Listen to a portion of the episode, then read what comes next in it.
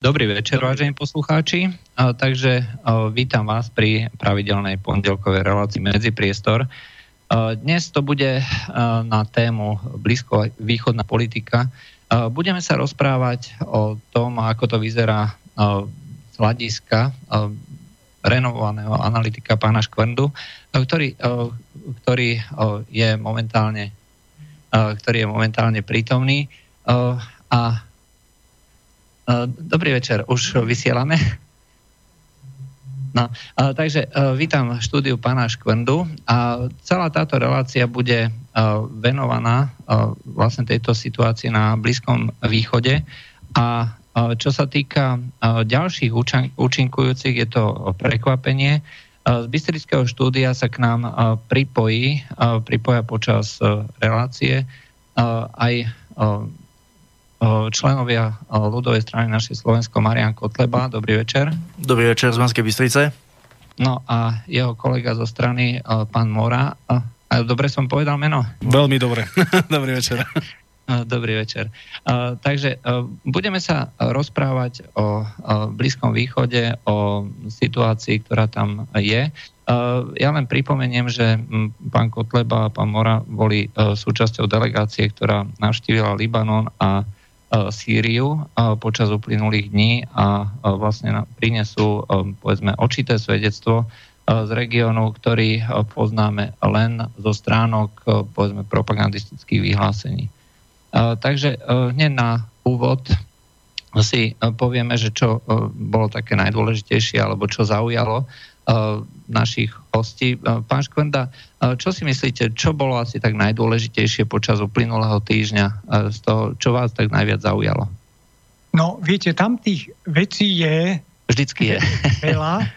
Mohlo by, mohli by sa ukázať také tri, ktoré sú neustále aktuálne. Prvou, asi najhoršou vecou je Sýria, kde sa neustále bojuje sú tam nejaké zmeny. Druhým potom fenoménom, ktorý pribudol kvôli politike prezidenta Trumpa, je Irán. A tretia taká významná vec sú nepokoje na území Gazy. Keby sme to zobrali tak, tak vo všetkých týchto troch udalostiach majú prsty Američania. Bez amerického zasahovania by to nebolo také, aké to je Takže to by bolo v takom všeobecnom pohľade. Nejakú konkrétnu udalosť stanovovať, čo tam ja je. skôr ako tak, že o, každý má nejakú tú prioritu, či už vnútornej alebo vonkajšej politiky, o, alebo teda aj zdiania o, vo svete všeobecne. O, väčšinou je to o, tak, že niekomu niečo utkve v, v tej pamäti.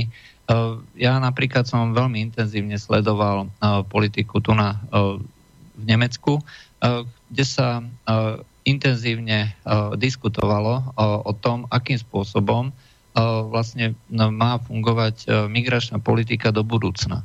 Pretože je to, viete, je to tak, že máte nejakú situáciu, kde ľudia sú neustále presvedčení, že všetko funguje. Wir schaffen das. Hej, to povedala pani Merkelová. My to zvládneme. Nemci boli presvedčení, že to zvládnu, pretože oni sú presvedčení, že zvládnu všetko pri dostatočnej, orga, dostatočnej organizácii a nasadení zdrojov. A no, e, tie veci, e, ktoré sa diali, boli odsúvané nejak do úzadia a povedali, no to je samozrejme niečo sa deje, ale to nič neznamená, hej, to sú proste len sprievodné javy toho, čo nakoniec bude úspešným príbehom. Ale ten úspešný príbeh sa nedostavoval. A naopak e, pribudalo, pribudalo stále viac indícií, že takéto čosi je e, stále horšie zvládnutelné a ako som e, sa dneska dočítal ako v nejakých ekonomických analýzach, tak vlastne sa došlo k tomu, že jednak prichádzajú, aj keď teda povedzme mnohí ľudia tvrdili, že to je proste objektívna realita, ale to nechceli mnohí počuť hej, z tých obhajcov tej, tohto procesu, že e, prichádzajú e, ľudia, ktorí sú nevzdelaní, kultúrne nekompatibilní a bohužiaľ aj ľudia, ktorí vyslovene chcú participovať na tom sociálnom systéme. A to sa hromadilo. Hej, čiže stále ubudalo tých, povedzme, ľudí, ktorí boli presvedčení, že my to zvládneme a naopak pribudalo tých odporcov.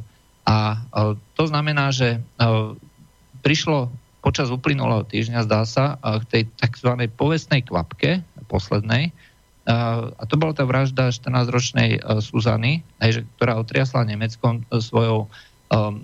Nedá sa povedať, že, nejak, že bola jedinečná, že by sa zásadným spôsobom vymykala z mnohých káuz, ktoré Nemeckom otriasali za uplynulé 3 roky. Ale bola to ako keby tá posledná kvapka. A tie sociálne siete v Nemecku, ktoré boli dovtedy veľmi rezervované a ľudia sa neodvažovali písať, sú naraz zaplavené obrovským množstvom protestných uh, a až nenávistných uh, týchto komentárov. A zdá sa, že sa tá situácia mení a Angela Merkelová, ktorá chápe aj tento tep doby, aj je tým povestná konec koncov a tie prieskumy oni si dávajú robiť akože pravidelne, tak uh, priznala, že to bola chyba, ten rok 2015. A z tohto pohľadu je to niečo dôležité, že sa tá situácia v Európe začína meniť a začínajú uh, hovoriť, že kvóty boli zlé, uh, tá, to riešenie v roku 2015 boli zlé, je to rozhodnutie o kvótach. A pritom uh, to rozhodnutie o kvótach nie je žiadna novinka. O tom sa hovorilo už, e, čo ja viem, e, na pôde e, európskych inštitúcií už okolo roku 2008-2010. Aj, takže to bolo niečo, čo sa tak tvorilo v mysliach tých ľudí zodpovedných za tú tvorbu migrácie, alebo teda organizovanie migrácie dlhú dobu. Aj. Tak toto mňa najviac zaujalo a ja to som proste sledoval, aj som o tom písal. Pardon, ja do toho vstúpim. Ja som myslel všeobecne na tá konkrétne na Blízkom východe. Všeobecne vo svete, ak by sa podľa mňa mala uviesť udalosť, ktorá minulý týždeň hýbala, tak to je stále nevypočítateľnejšie konanie amerického prezidenta Donalda Trumpa. Lebo toto, čo je v Nemecku, no, to je na dlhšiu diskuziu. Nemci sú štátom, ktorému migranti najprv taliansky, potom juhoslovanský, potom turecký a kurdský pomohli. To oni cítia. Otázka je samozrejme, že rok 2008-2015 je iné ako boli áno, áno. 70. 80. roky, ale tam tá staršia generácia Nemcov na to má trochu inakší pohľad, lebo keby sme si predstavili nejaký taký katastrofický scenár, tak keby sa všetci gastarbeiteri z Nemecka zdvihli, najviac na to doplatí Nemecko. A, áno, to je jasné. Takže to, to je taká... To treba rozlišovať. Je, že, t- taká že, širšia vec a na doplnenie k tomu, no, dramaticky sa to zhoršilo po udalostiach na Blízkom východe, Líbia a predovšetkým Sýria. Začal taký obrovský tlak utečencov iného charakteru, alebo teda migrantov, iného charakteru, než Nemci to dovtedy poznali. Takže mysleli si, že pomôžu, že, že to zvládnu, že nebudú mať s tým problémy. A druhá vec, je tam niekoľko takých záhad. Napríklad pre mňa je jednou z záhad, že ako sa dostane tisícky, 10 tisíce ľudí za relatívne krátky čas z Blízkeho východu 5000 kilometrov zhruba niekedy viac, niekedy menej do určitého priestoru a vedia, čo tam majú robiť. To zaváňa nejakou takou vecou z pozadia a je to aj fenomén organizovaného zločinu. Takže je tam viac týchto rovín a by som uzavrel tým, aby som sa vrátil k tomu pôvodnému. Skutočne situáciu veľmi zneistilo to, čo robí posledné dva roky prezident Trump. Bude schôdzka s Kóreou, nebude schôdzka s Kóreou, bude schôdzka s Kóreou. A množstvo takýchto vecí. A posledná záležitosť, prečo Američania, ktorí považujú Nemcov, keď to zjednodušene poviem po Veľkej Británii za druhých najbližších spojencov v Európe. Odpočúvali pani Merkel, odpočúvali rôzne iné štátne orgány. Prečo mu robili tie všelijaké no, ako si tvrdé opatrenia v oblasti automobilového priemyslu a tak ďalej. Takže je tu podľa mňa veľmi zložitá záležitosť a aby som skutočne už tretíkrát sa chystám skončiť, skončím. Jedným z hlavných záujmov USA je, aby v Európe nebol pokoj a vedia, že najlepšie bude, ak ten nepokoj spôsobia e, v tom ťahúňovi, ktorým je dneska Nemecko. No, v tomto ja som ako na to mal tiež len indície. Napríklad mňa vždycky zarážalo, že prečo vlastne americká ambasáda, aj reálne, a mám na to dôkazy, organizovala na Slovensku školenia, školenia právnikov, aby dávali pomoc migrantom typu, eh, aby sa bránili eh, vyhosteniu, aj legislatívnu pomoc a tak ďalej.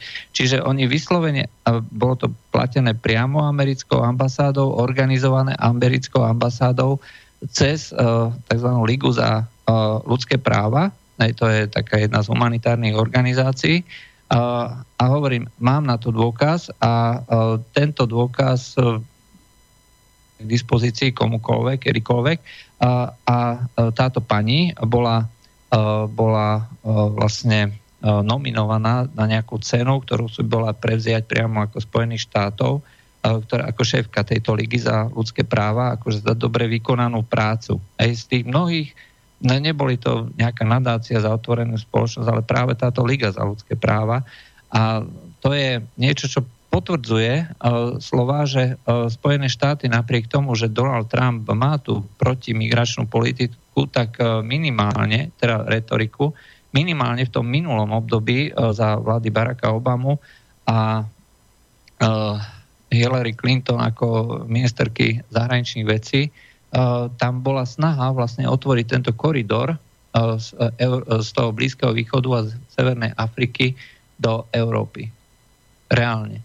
A toto sú tvrdé fakty. Hej.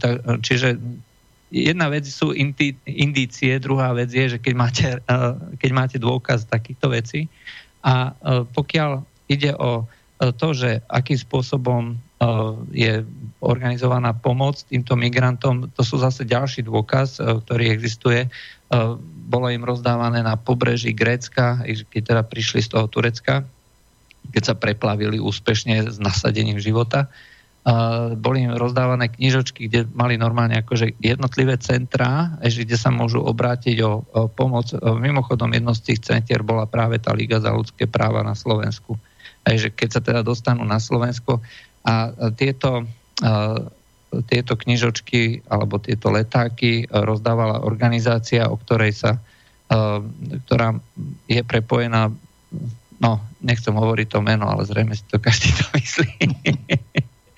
Takže e, je to, sú to veľmi veľa takýchto indicií a aj tvrdých faktov a e, hovoriť, o tom, že Spojené štáty hovoria, že nebudeme zasahovať do týchto regiónov. Naopak, ako zmena režimov je obľúbená činnosť Ameriky, ide len o to, že kde a za, akú, za kvôli akým dôvodom.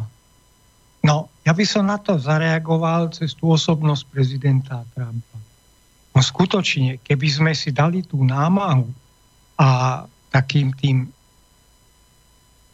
spôsobom spravodajských služieb rozobrali to, čo on zverejňuje v tých krátkých vetách víte, čo povie na tlačových konferenciách, opäť veľmi krátko, a čo reálne robí on a jeho administratíva, tak zistíme kolosálne protirečenie. Takže on, hovorí sa o takom hlbinnom štáte v USA, on si na jednej strane vedie spor ako, ja neviem, podnikateľ, on myslí si, že keď niečo poviem, že to stačilo a tento hlbinný štát si robí po svojom. Takže skutočne nemôžeme považovať Donalda Trumpa za človeka, ktorý je schopný riešiť akýkoľvek problém sveta. Po tých zhruba už, no... Roku pol, aj štvrť alebo koľko? Ro, rok aj pol už môžeme povedať. Že a čím, čím, čím ďalej, tým ja sa to zhoršuje. posledná poznámka, doslova sa dušoval, že on v tej Sýrii prestane robiť zle. Po troch mesiacoch necelých funkcií zbombardoval tomahawkami. Opäť, indície sú jedna vec, dôkazy druhá. Tam nešlo o nič iné, lebo nebol spôsobený žiadny vojenský, žiadna veľká vojenská škoda alebo nejaká taká morálna ujma Sýrii, ale vystrelilo sa vtedy, ak si dobre pamätám, okolo 60 tomávkov a teraz ich bolo okolo stovky.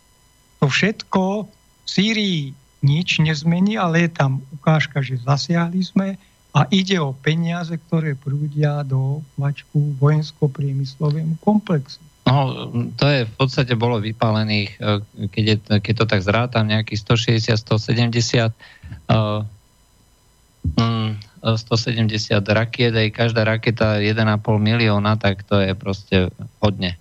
No dobre, ja sa teraz pýtam našich hostí, ktorých máme na druhej strane, aj to znamená pána Kotlebu a pána Moru. Uh, vy, ste sa, uh, vy ste vlastne kedy boli v Sýrii? Lebo bolo to tak nejak utajené. Uh, tak uh, vrátili sme sa vlastne minulý týždeň v piat, vo štvrtok? Vo štvrtok? Tento týždeň. Te, vlastne tento týždeň, hej, už som aj pomilený a uh, cestovali sme minulý týždeň, čo zhruba sme tam boli 8 dní. Uh-huh. Uh, a boli ste, uh, pán Kotleba hovoril uh, v teatri, že boli v Libanone, že ste boli v Libanone a potom v Sýrii. V Sýrii, áno. Tak bolo to trošku tá cesta komplikovanejšia, lebo sme museli ísť cez uh, sírskú ambasádu vlastne v Bruseli, že sme cestovali tak a vlastne dopravili sme sa do Bejrútu a v Libanone a stadiaľ sme vlastne autom išli do Damašku v Sýrii. Mali ste aj nejaké, nejaké stretnutie dojednané v Libanone, že išli, išli ste rovno z letiska tam, alebo lebo pán Kotleva hovoril, že sa stretli aj s nejakými libijskými predstaviteľmi, teda libanonskými. libanonskými predstaviteľmi. Uh, Libanon sme si nechali tak nakoniec, uh, taká hlavná meta bola vlastne pre nás uh, zažiť a spoznať tú realitu v Sýrii. A v Libanone vlastne sme sa už tie na konci vlastne stretli ako prvé s, prezident, s ministrom obrany Libanonu, následne s prezidentom Libanonu a potom vlastne s tým šéfom in, nejakých tých špeciálnych jednotiek také. No, to bolo také v utajnejšom režime, by som povedal. to asi som aj nemusel hovoriť. Uh, takže pre vás bol zrejme ako uh, zážitkom uh, z toho minulého týždňa asi samotná tá návšteva, konec koncov kvôli tomu ste tu. Áno, áno, presne tak. A hlavne tá Sýria. No, to v tom Libanone to bolo už také viac v pohode, by som povedal. Ja, ja by som povedal, že to nebol zážitok, to bol úplný šok, pretože to, čo sme zažili v Sýrii, to, to sa nedá por- ani len porovnať s tým, čo počujeme z médií a od, od politikov v Európe. A keď poviem, že na tom, čo nám rozprávajú médiá a politici o situácii v Sýrii a o situácii na Strednom východe všeobecne, tak z pohľadu Sýrie a čiastočne z pohľadu Libanonu e, je to veľmi malá, veľmi malá miera pravdy v tom a ja teda, alebo my obidvaja dnes budeme rozprávať hlavne o Sýrii, pretože ten Libanon je nie až tak zaujímavý a je tiež istým spôsobom špecifický, ale to, čo sa tu rozpráva na Slovensku aj v Európe o Sýrii, a to hovorím s plnou zodpovednosťou, aj Jano Mora, ako môj poslanecký kolega je svedok, lebo sme tam boli celý čas 8 dní spolu, je maximálne pravda na 1%. Ja som to povedal v tej teatrojke, ale musím to povedať a my to tu dnes rozvinieme. Pravda, to, čo sa tu rozpráva, je na 1%. No, ono, pravda je to, že Sýria existuje a že má nejakého prezidenta Bašara al-Assada. Áno, to je, to je pravda, áno, áno, to sedí. A aj, aj to uh, nie je opisované ako vláda, ale režim Bašara al-Assada. To sme počuli aj v teatrojke, že vlastne aj tá otázka bola, že režim, no samozrejme. Tak aj to sedí, áno. Uh, čo sa týka, uh, čo sa týka reakcie nejakého aktivistu, ktorý vedie stránku Ministerstva zahraničných vecí na Facebooku, No, ten tak, uletel teda riadne, ja som to čítal, no. No, tvrdil teda, že, že sankcie Európskej únie bránia Sýrii nakupovať lieky, preto musia umierať deti v ťažko skúšaných oblastiach. S tým sa nedá polemizovať, to je jednoducho hlúposť. A mimochodom je vrch... voči 100 tisícom obetí občianskej vojny v Sýrii, vystatovať sa priamo v televíznom prenose spoločnými fotografiami s predstaviteľmi režimu, ktorý ich má na svedomí a ešte na tom stavať svoje závery. Čo myslíte, pán Škvrnda, ako by ste charakterizovali takúto, no, ťažko to nazvať názorom, aj pretože to je skôr ako propagandistický pamflet, aj ako reakcia niekoho, kto píše statusy na ministerstve, za ministerstvo zahraničných vecí na Facebooku? No, ja sa tomu človeku čudujem.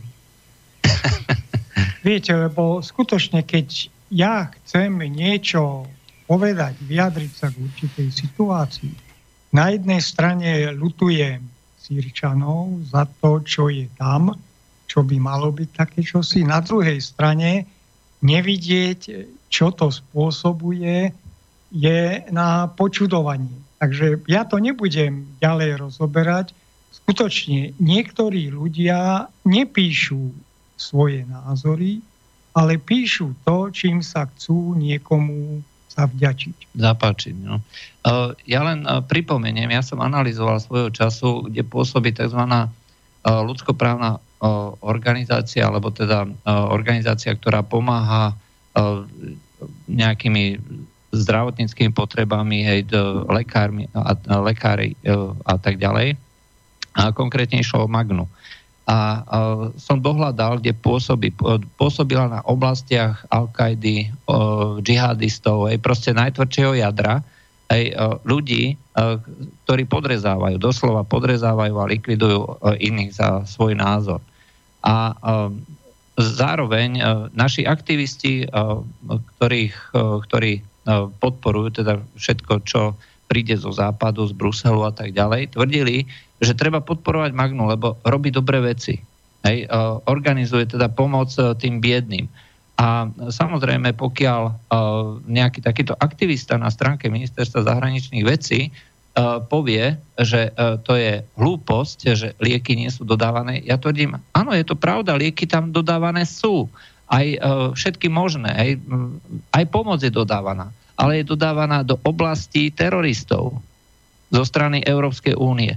Na stranu toho tzv. režimu sú ukladané... Musím vám, pardon, musím vám do toho vstúpiť, lebo my sme si zažili tú realitu a poviem presne, ako to, ako to jednoducho je, bez ohľadu na to, čo si na ministerstve zahraničných vecí tí pandrláci o tom budú myslieť, lebo po tom, čo sme tam videli, tak jednoducho každý, kto je aktívne zapojený do tých sankcií, si nezaslúži nič, len maximálne pohrdanie, pohrdanie úplne ako bezhraničné. Jediné lieky a jediné medicínske uh, zariadenia, ktoré sa do Sýrie dostanú legálnou cestou, to znamená aj napriek sankciám, tak sa dostanú do e, centier Červeného kríža, ktoré ale operujú najmä teda v regióne Alepo a ktoré sa netaja ani tým, že veľkú časť svojej, svojej uh, činnosti, alebo ako by som to povedal, svojej ošetrovateľskej práce alebo tej medicínskej práce venujú práve nie, nie tým deťom a tým postihnutým ľuďom a civilistom, ale aj tým útočníkom. To, to nám bolo na stretnutí s regionálnym riaditeľom Červeného kríža jasne povedané a my sme to nechápali. A žiaľ, e, tí vlastne obyvateľia Sýrie, aj tí predstavitelia toho sprievodu, ktorý sme mali, to potvrdili, že áno, naozaj oni pomáhajú ľuďom, pomáhajú aj obetiam, pomáhajú aj e, tým deťom, ale aj dospelým aj vojakom v regióne Alepo, ale pomáhajú aj útočníkom, a keď sme sa na toto pýtali, že prečo teda pomáhajú aj útočníkom, prečo pomáhajú aj tým, ktorí používali tie chemické zbranie, k tomu by som sa chcel veľmi jasne vyjadriť dneska, tak oni povedali na to, že oni neriešia politiku a oni, oni pomáhajú všetkým a keď v tom boji, napríklad keď e, to bola konkrétny príklad, keď tá e, proturecká skupina tam e, obsadila nejakú dedinu pomocou použitia delostreleckej munície obsahujúcej chlor, a popri tom samozrejme mnohí z tých útočiacich vojakov boli zranení a ťažko zranení, tak im pomáhali, tak povedali, že áno, musíme pomáhať aj im, aj to sú ľudia, to si oni zaslúžia rovnakú pomoc. A toto je z môjho pohľadu absolútne nie že nepochopiteľné, to je jedno z prvých prekvapení, ktoré sme v Sýrii zažili, ale ja vám len tak som skočil do, do reči, ja sa ospravedlňujem, len musel som to povedať a my postupne vysvetlíme celý ten, celý ten priebeh, ako to tam vyzeralo. No, ja len poviem, že tie sankcie reálne existujú, to znamená, Sýria si nesmie kúpiť a nemôže kúpiť uh, niekde na trhu, aj, že, by, že by proste s plným vreckom dolárov uh, prišiel sírsky predstaviteľ do nejakej uh, firmy a povedal, potrebujeme inzulín, potrebujeme nejaké lieky na to, aby sme zachránili naše deti. Jednoducho to možné nie je. A ten predstaviteľ ministerstva on proste klame, aj pretože tie sankcie existujú a samozrejme sú krajiny, ktoré dodávajú, aj treba z Rusko a podobne, a pomáhajú teda liečiť, ale reálne Sýria si na voľnom trhu nemôže kúpiť tieto veci. Doplnil by som, že tie sankcie sa potom stiahujú na tú firmu, ktorá predala Sýrii niečo. Viete, tie firmy sú potom zlikvidované doma, takže na tomto je postavená tá politika sankcií, že vlastne vyhrážajú sa domácim subjektom, aby s nimi neobchodovali. No to, je to, e, to je to, čo vlastne e, robia Spojené štáty e, dneska vo vzťahu k Rusku a k Iránu, že hovoria, že pokiaľ vy budete nadalej obchodovať s Iránom, aj tak my zlikvidujeme vaše firmy. Ale ešte jednu vec som chcel. Takýmto spôsobom Západ likvidoval aj obyvateľstvo Iraku.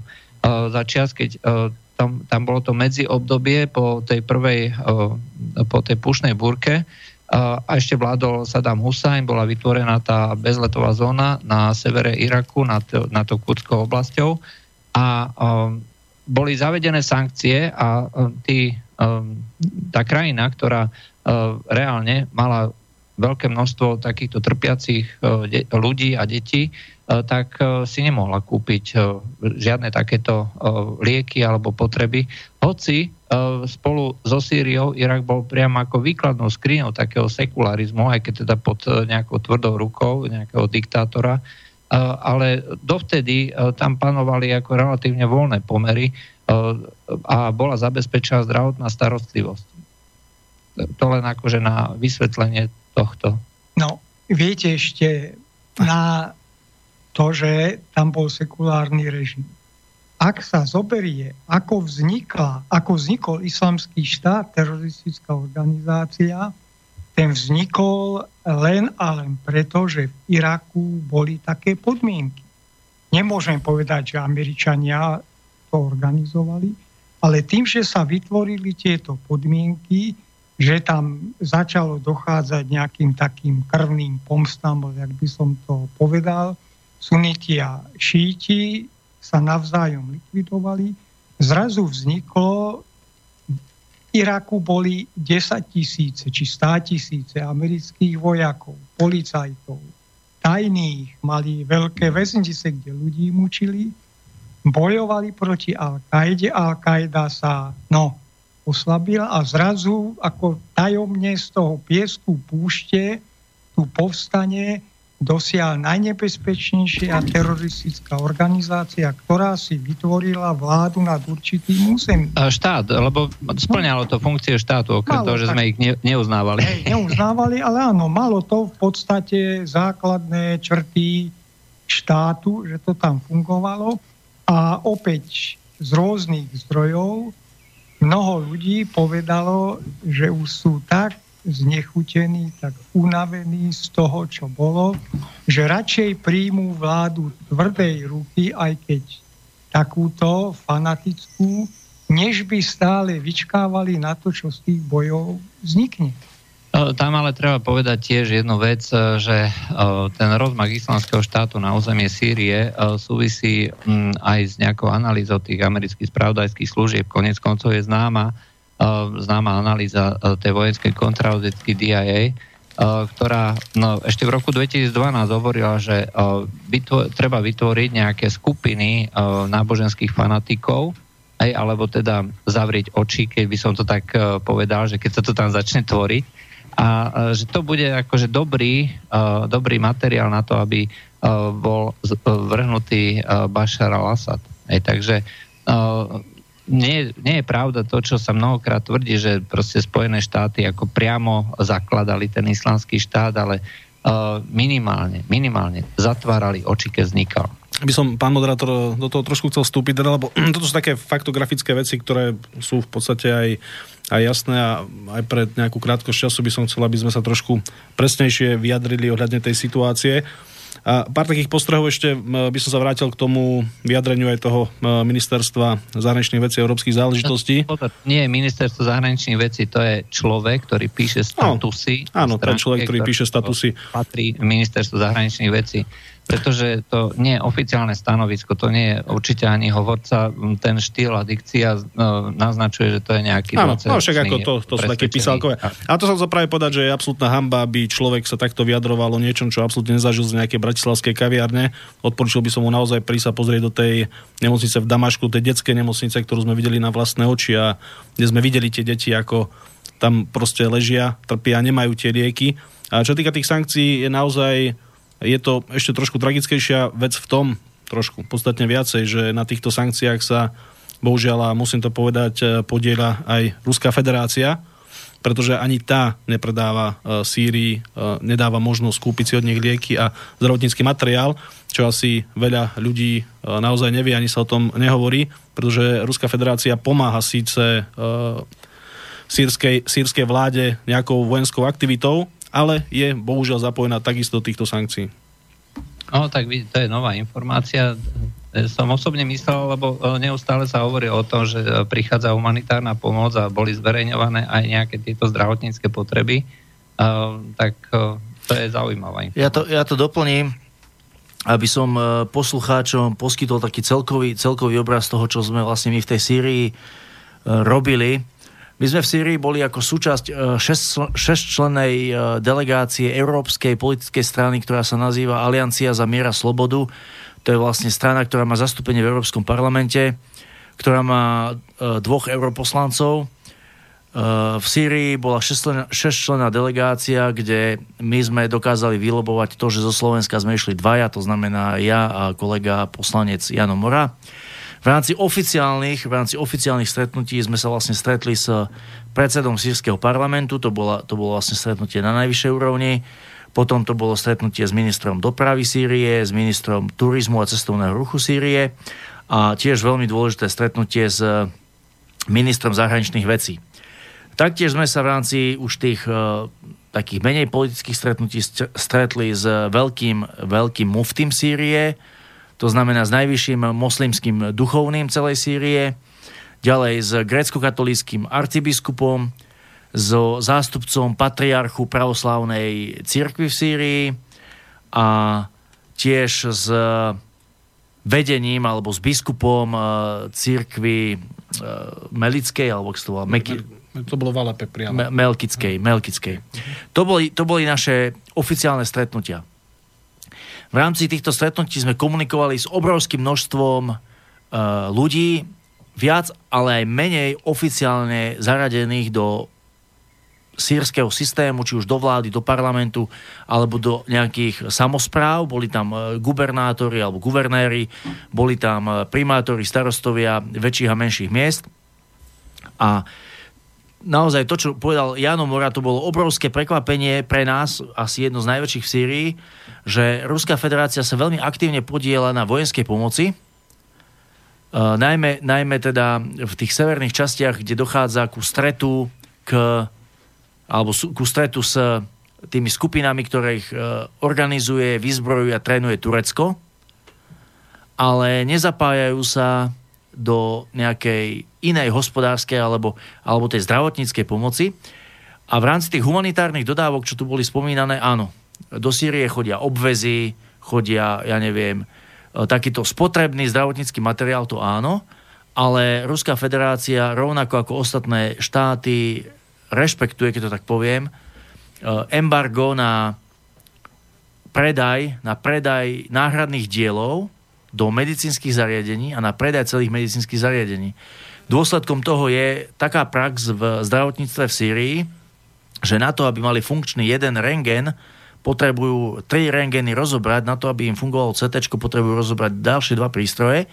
A keď sa im raz za čas podarí nazveme to tak, na čiernom trhu kúpiť nejakú súčiastku, ktorú potrebujú vôbec, aby im to v nemocnici fungovalo, tak musí sa do, jediná cesta, ako sa dajú tieto veci dopravy do Sýrie je cez Irak, ale výsledok je ten, že tá súčiastka je 10-násobne predražená. To znamená, ak stojí, mali sme taký konkrétny príklad v tej detskej nemocnici v Damašku, ak stojí náhradná súčiastka do rengenu pre deti nejakého špeciálneho, ja tomu celkom nerozumiem, 50 tisíc eur v Európe, tak oni ju kupujú, ak sa im to podarí, za 500 tisíc.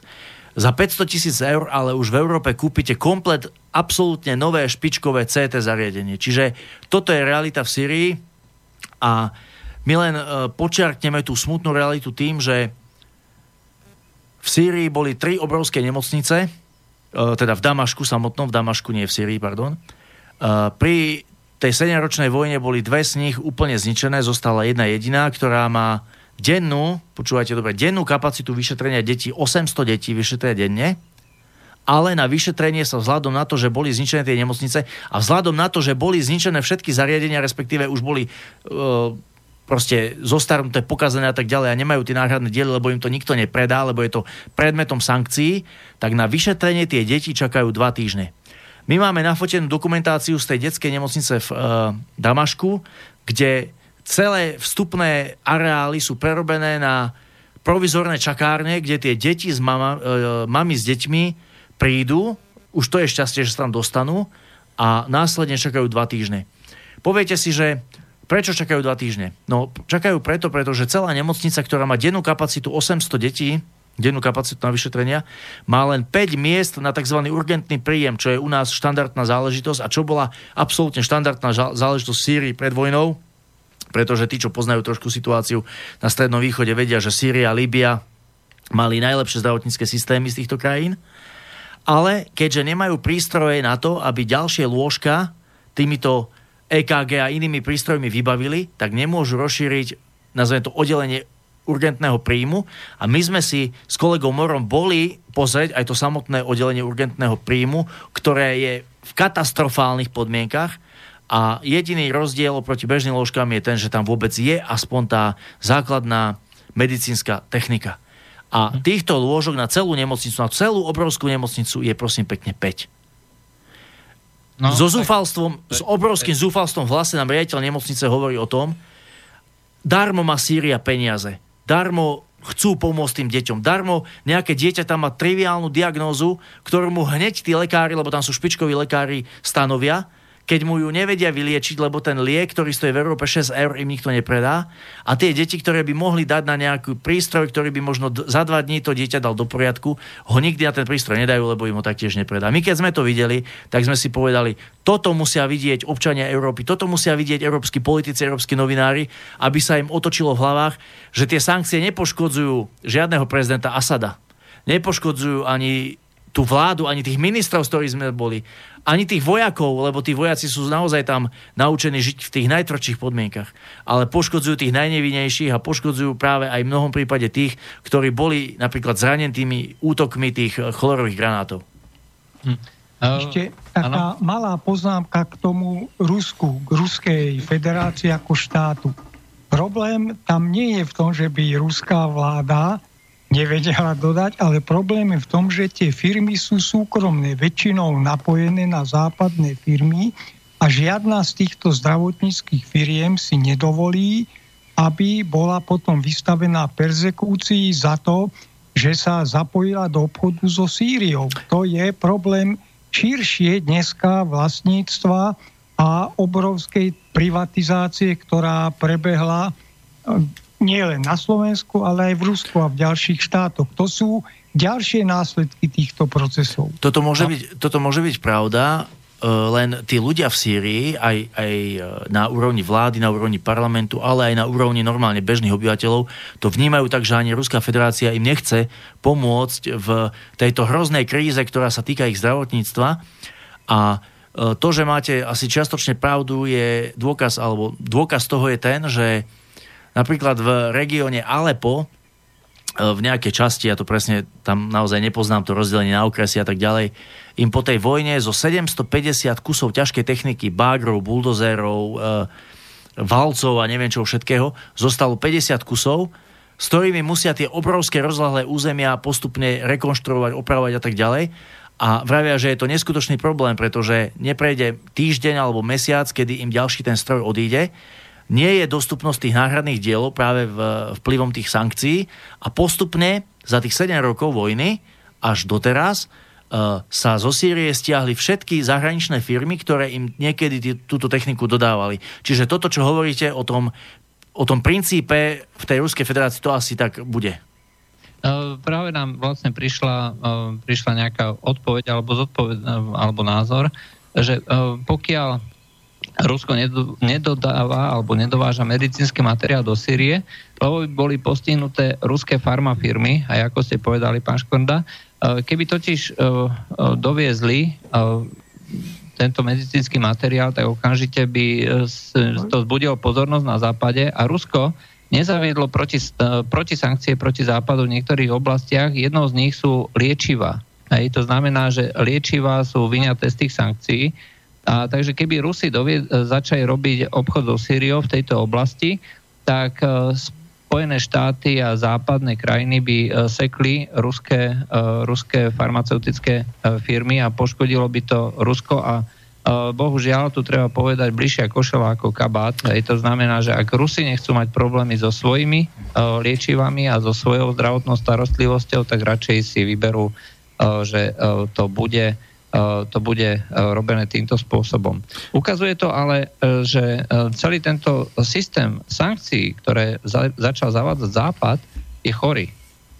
No určite to je chore. Samozrejme, že to je chore, lebo to postihuje tých najslabších, ale toto, čo ste pred chvíľkou povedali, to je obrovský dôkaz toho, ako tá, ako tá os zla, ako to v Sýrii nazývajú, ktorá je tvorená zo štátov Izrael, Spojené štáty americké a Turecko, ako vlastne ďaleko siahajú ich chápadla, keď oni dokážu ovplyvniť aj takého obrovského hráča na medzinárodnej scéne, ako je Ruská federácia, že z nejakého strachu im odmietnú E, nejaké ruské korporácie dodávať náhradné diely do medicínskych, do medicínskych zariadení. Viete, ono e, postupne by sme mohli prejsť k tomu, že vlastne čo je príčinou migračnej krízy v Sýrii a čo je jej e, následkom a ako sa dá riešiť, lebo to má veľmi, veľmi úzke prepojenie práve s touto otázkou a na túto otázku sa ako prvý alebo ako na prvú spýtajú všetci sírčania, keď začnete rozprávať o, o migračnej kríze a dokonca túto otázku ako prvú spomenul vo svojom famóznom, skutočne famóznom prejave e, prezident Libanonu, e, ktorý vlastne na tom našom stretnutí možno dve tretiny svojho prejavu venoval riešeniu sírskej migračnej krízy, pretože sírska migračná kríza je otázkou života a smrti, otázkou stability pre celý región Stredného východu. Uh, takto, dáme si prestávku a, a pesničku, ale ešte pred pesničkou poviem jednu vec, ktorá je myslím dosť dôležitá a dokumentuje, akým uh, spôsobom vlastne uh, spojené Organizácia Spojených národov a Západ vo všeobecnosti tlačí na Syriu. V Libanone bolo okolo 1,5 milióna utečencov. Niektoré čísla hovoria až 2 milióny zo Sýrie samozrejme, ak, ako náhle začalo ukludňovanie tej situácie, tak oni odchádzali naspäť do Sýrie a ten počet poklesol až pod 1 milión. No a vtedy... U, upresním vás, musím vás upresniť. Aktuálne čísla sú 2 milióny Sýrčanov sú v exíle v Libanone. To sú ľudia, ktorí v Libanone ostali, ktorí z Libanonu nešli nejakým spôsobom ďalej, ďalej do Európy. Hovorí sa o zhruba 400 tisíc, ktorí prešli z Libanonu ďalej do Európy. To sú oficiálne čísla od sírskej vlády a ďalších 4 až 6 miliónov, to nie je presne stanovené, sú v pohraničných oblastiach medzi Sýriou a Tureckom a medzi Sýriou a Irakom. Najmä teda v oblastiach medzi Sýriou a Tureckom. To sú zase moje informácie, to znamená, že okolo toho jedného milióna by tam malo byť teraz, nejakých takých potvrdených.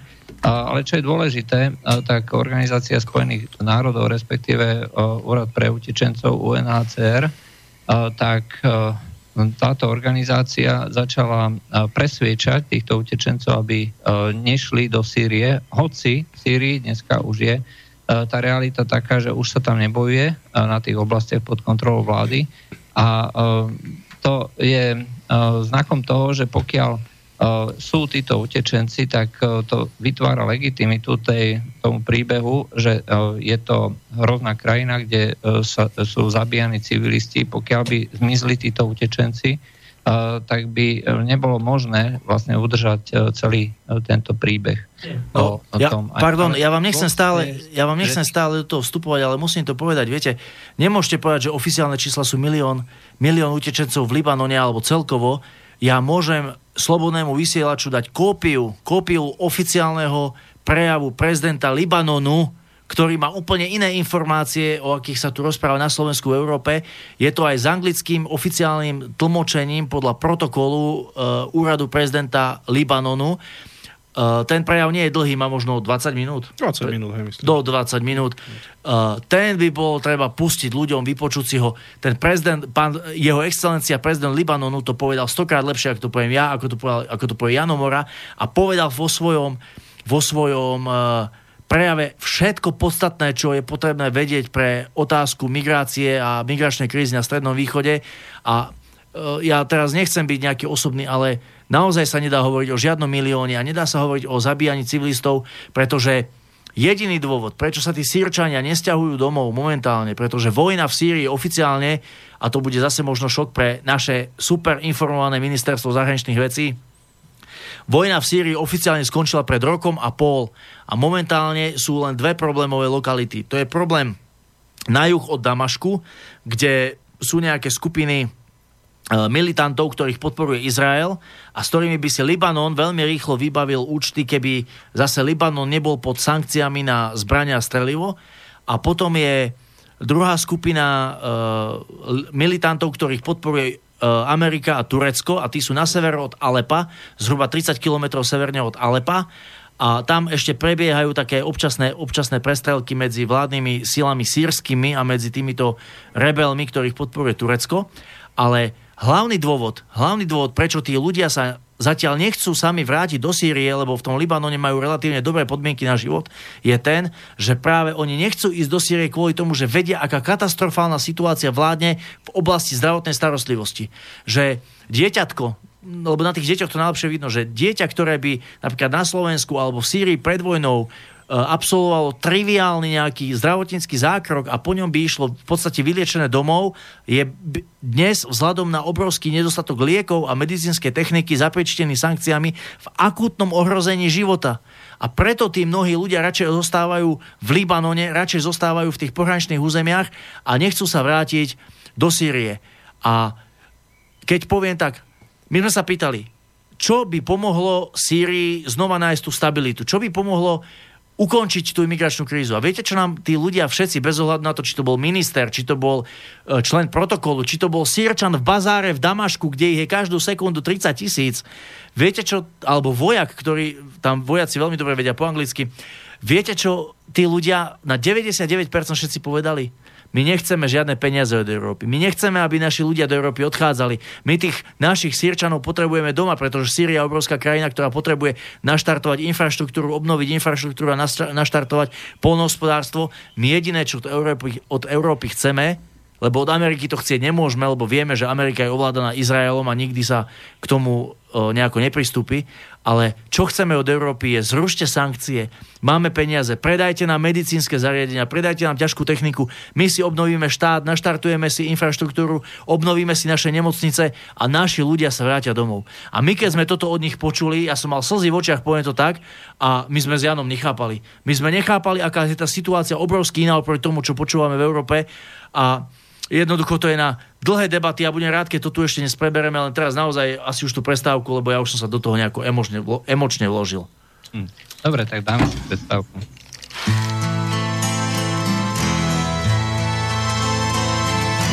Vo väzení väzni žijú, čakajú na amnestiu a ja čakám na slobode, kedy bude slušnosť v móde, čakám ako na den súdny, kedy budú ľudia ľuďmi. Korupcie, škandály, kam sme sa to dostali. Drogy, zbrané, mafie, kto je svinia, prežije bomby v autách na školách, neistotu strieda strach násilnenia prepady za pekných letných dní.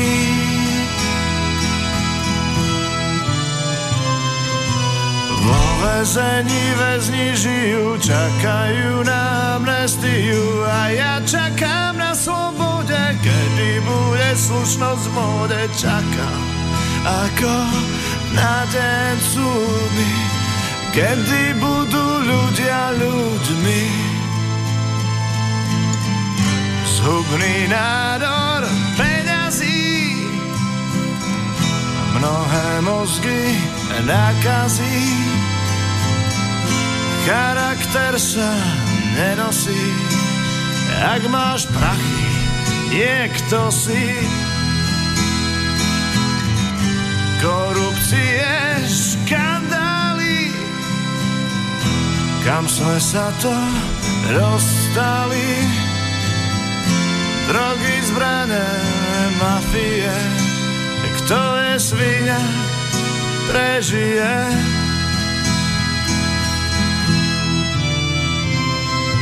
Vo väzení väzni žijú, čakajú na amnestiu a ja čakám na slobode, kedy bude slušnosť v móde, čakám ako na deň súdny, kedy budú ľudia ľuďmi. Kedy budú ľudia ľuďmi. Kedy budú ľudia ľuďmi.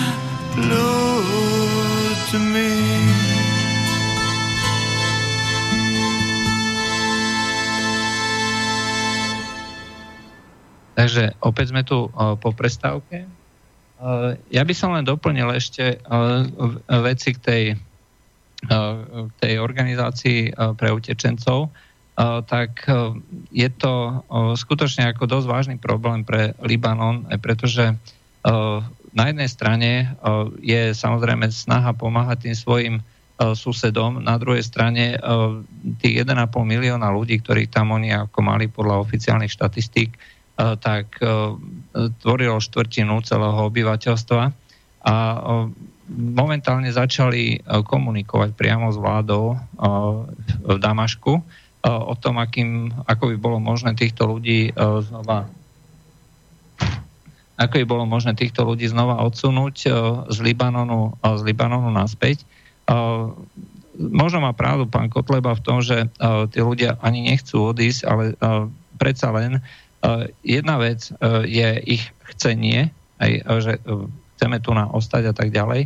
Druhá vec sú medzinárodné dohody, ktoré dávajú právo utečencom, pokiaľ sú ohrození na živote, na azyl a teda medzinárodné organizácie a okolité štáty sú povinné im tento azyl poskytnúť a zabezpečiť podmienky, aby v tom azyle mohli prežiť. Toto sú medzinárodné konvencie.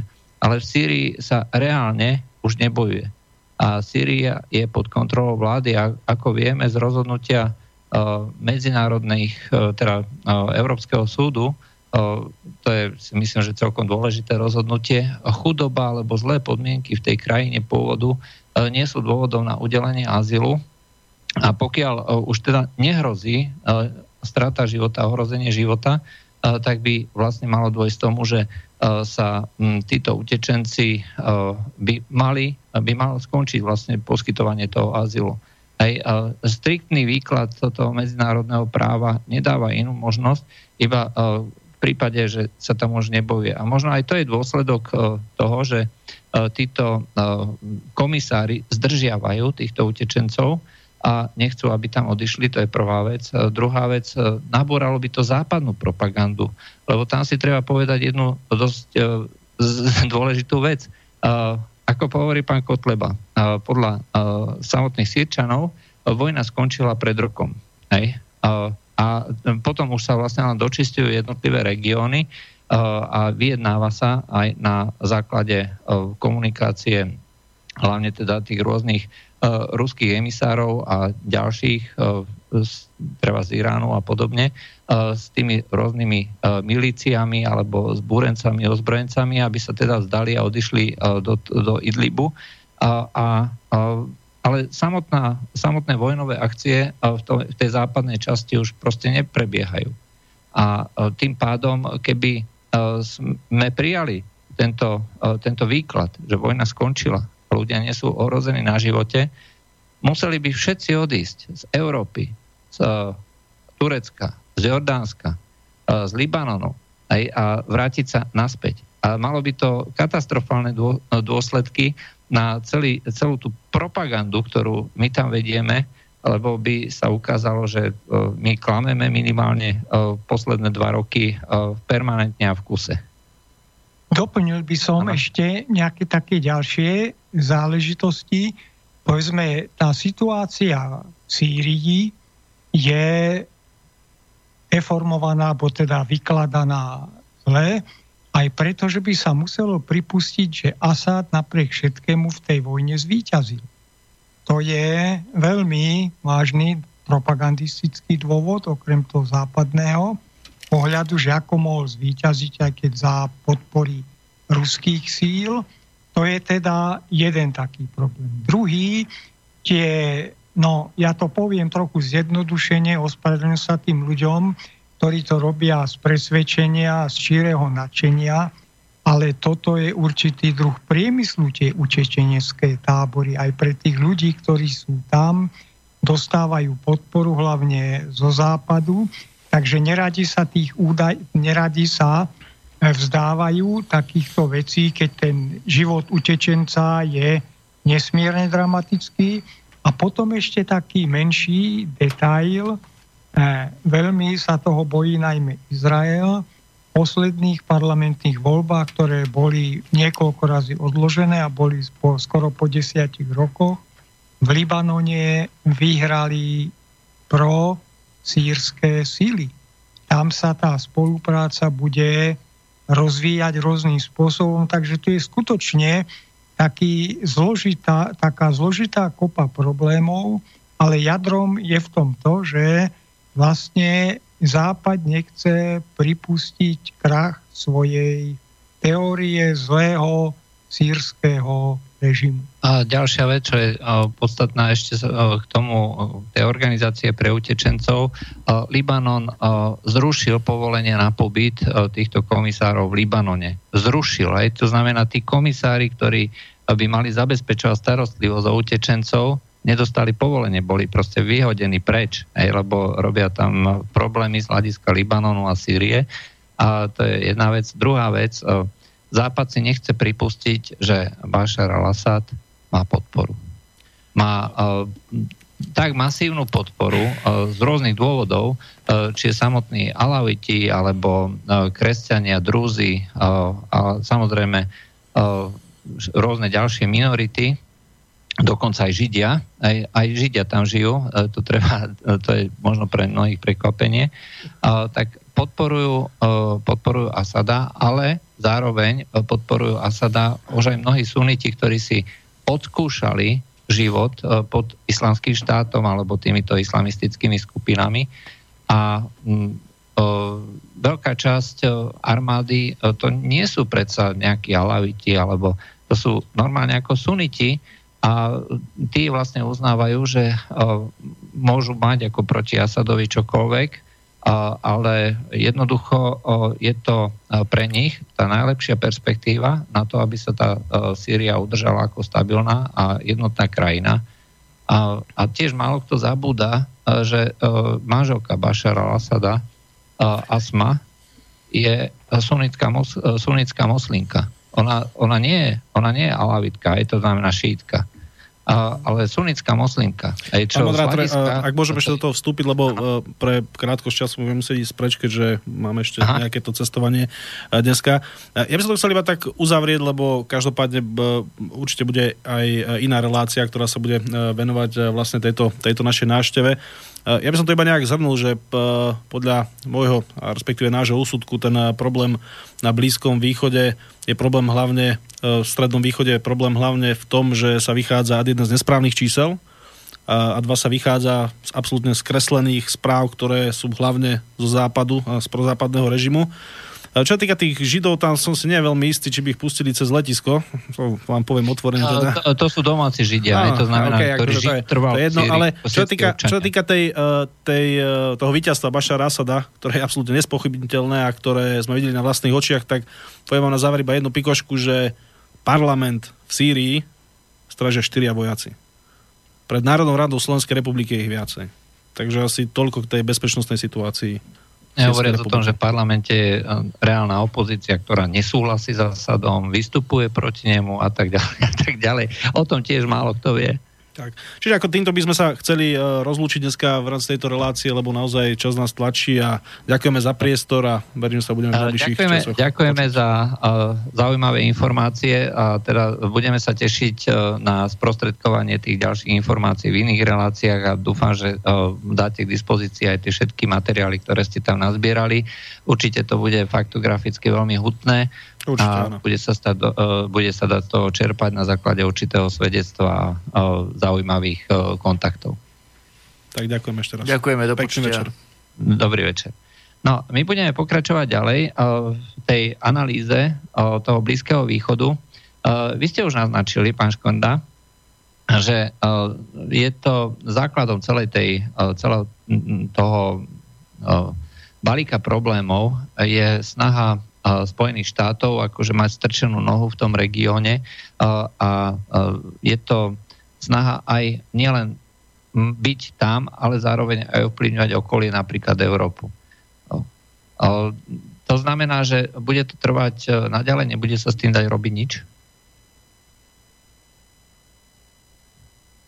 To, čo je dneska na Blízkom východe, sa vyvíjalo de facto 100 rokov keď sa rozpadla Osmanská ríša, bola tá Sykes-Picotová dohoda, mm. kde si Angličania a Francúzi rozdelili podľa pravítiek dosť často veľké regióny.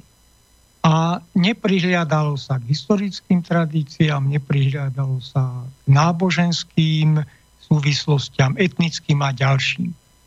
Potom druhý taký zlomový bod nastal niekedy v 50 rokoch. Necháme vznik štátu Izrael bokom, aby sme to príliš nepletli.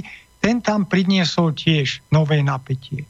Je to veľmi chulostivá záležitosť, ale taký zlom a to by som povedal, že dodnes toho cítiť americkú traumu je to, že vlastne prvým štátom na Blízkom východe, kde sa Američania a Angličania za účasti svojich spravodajských služieb, eh, kde uskutočnili prvý prevrat, bol Irán. Od tých čias je to ako si veľký problém. Bol nesmierne podporovaný, čo sa stalo v 78. 79. Tá revolúcia priniesla, biela islamská priniesla ďalšie problémy. Potom sa tu objavilo, opäť keby sme nehľadali príliš ďaleko, to, čo vy ste už naznačili. Niekedy v 70 rokoch, keby sme sa dostali k rôznym záznamom z tajných archívov spravodajských služieb, zistíme, že jedna z línií nie je jediná. USA, Veľkej Británie a ich spojencov bola v tom, že tie svetské panarabské čiastočne socialistické režimy, napojené dosť často na socialistický tábor, sa pokúsili zlikvidovať takým, takouto podporou náboženského fundamentalizmu. Tam niekedy v 70 80 rokoch sa to objavuje, potom vidieť, čo je v Afganistane, keď to nie je Blízky východ. Takže to bolo dávnejšie a po rozpade bipolarity vlastne nastala situácia tá už koncom 80 rokov. Sovietský zväz odíde z tohto priestoru, nechá ho na pospas jediným štátom, ktorý udržiava s ním aké také styky. Priateľské bola Sýria, všetci ostatní odišli a hľadali pomoc u USA zhruba 25 rokov, alebo 20, povedzme, Američania mohli riešiť všetky veci, ktoré tam boli. nevyriešil sa ani jeden problém Blízkeho východu. Takže, aby som dlho nerozprával opäť, tak tieto tri momenty tam treba vidieť. Ešte Francúzsko, Veľkú Britániu, nostalgia Francúzov a Angličanov po zásahu v Líbii a v Sýrii vychádza z toho, že oni si stále myslia vo svojej spupnosti a nadútosti, že oni sú tí, ktorých tam chcú a ktorí majú právo tie problémy riešiť. Potom sú tie 70. roky, keď sa vlastne začne tlak na tieto svetské režimy. Veľká väčšina svetských režimov na Blízkom východe skončila veľmi kruto. Jediný, ktorý sa udržal, je vlastne Asadov, Asadová vláda, Asadová moc, čo sa stalo v Líbii, čo sa stalo v Iraku. Dneska vidieť Jemen bol eh, štátom, ktorý mal takú svetskú vládu, čo sa tam deje. Eh, čo ešte zostalo, pardon, trochu mimo záujmy je Alžírsko tichosti o Alžírsku sa málo hovorí, to je veľmi špecifická záležitosť. Ale to už je ďaleko k Atlantickému oceánu. Takže všetky tieto veci nie je možné lámať cez koleno a skončím s takou veľmi zložitou hypotézou, možno si ňou nezískam ako si stúpencov. Naj, lepším riešením situácie na Blízkom východe by bolo, keby odtiaľ Západ vojensky odišiel. Prestal sa akokoľvek vojensky či operáciami či podporou angažovať. Lenže problém je v tom, že to by ohrozilo záujmy veľkých západných spoločností, ktoré sú tam ono, tí Arabi by sa možno, alebo moslimovia pustili do nejakých bojov, neboli by o mnoho krutejšie ako to, čo je teraz. A našiel by sa tam iný spôsob riešenia problémov, ale toto je, by som povedal, skoro také zbožné prianie, alebo niečo asi až, no, nerád o konšpiračných teóriách, niečo v tomto, že skutočne tá prítomnosť západu nič nie je schopná riešiť. No to bohužiaľ máte pravdu. Ja by som k tým momentom ešte povedal jednu vec z môjho pohľadu. Skončenie tých Bretton Woodských dohôd a vytvorenie to, toho tzv. olejového dolára znamenalo, že sa Saudskej Arábii viac menej dal do ruky taký biankošek. Môžete robiť, čo chcete po celom svete a my to budeme ignorovať. A v podstate od eh, toho, od tých 60. od konca 60. rokov, začiatku 80. rokov, eh, keď eh, sa celá tá, mm, celá tá celý ten obchod s bulovodíkmi a v podstate s komoditami ako takými začal robiť výlučne v dolároch a, a tým vlastne dolár získal krytie, aj, tak v tom momente Saudská Arábia získala e, viac menej neobmedzený prítok peňazí, jej proste predávala, predávala, predávala, mala ten najväčší, e, najväčší podiel na trhu. No a ten fundamentalistický režim, ktorý tam je, aj to znamená, že ešte do toho 18. storočia ten vznik vahabizmu, lebo to je v podstate čistý islam, očistený od tých nánosov, ktoré tam vznikli za tisíc rokov, aj proste šejk Wahabi, aj on vlastne to očistil, v podstate to, bol, to bola reformácia islamu, keď to tak nazvem. No tak oni proste povedali, že toto musíme šíriť do sveta, lebo je to náboženská povinnosť. Mali obrovské množstvo peňazí, Spojené štáty ich podporovali a uh, málo kto vie, že dneska vedľa IPACu, čo je uh, naj, uh, ako najviac profanovaná lobistická organizácia Spojených štátov, majú najväčší e, podiel na trhu tohto, týchto lobistických organizácií, aj čo sa týka najviac financií, práve islamistické. A konec koncov aj e, Clinton Foundation bola sponzorovaná vo veľkej miere práve týmito islamskými peniazmi zo Sádskej Arábie, zo Spojených Arabských Emirátov, z Kataru a tak ďalej. A to, to je podľa mňa ako veľmi dôležitá vec. A Spojené štáty boli garantom, dá sa povedať, politiky alebo pomoci predsadzovania tejto politiky Sádskej Arábie, pretože v roku 2011, keď začala svetská kríza, tak prvé, prvé výstrely vlastne išli zo strany Sádskej Arábie a z Kataru. Aj nešli zo strany Spojených štátov. Oni sa vlastne do toho dostali ako organizátor celého toho logistického balíka prepojenia, kde sa vytvorila, vytvorili tábory, zberné tábory, výcvikové tábory v Turecku a Jordánsku a celé to začal riadiť CIA za pomoci a respektíve za financie Saudskej Arábie a Kataru.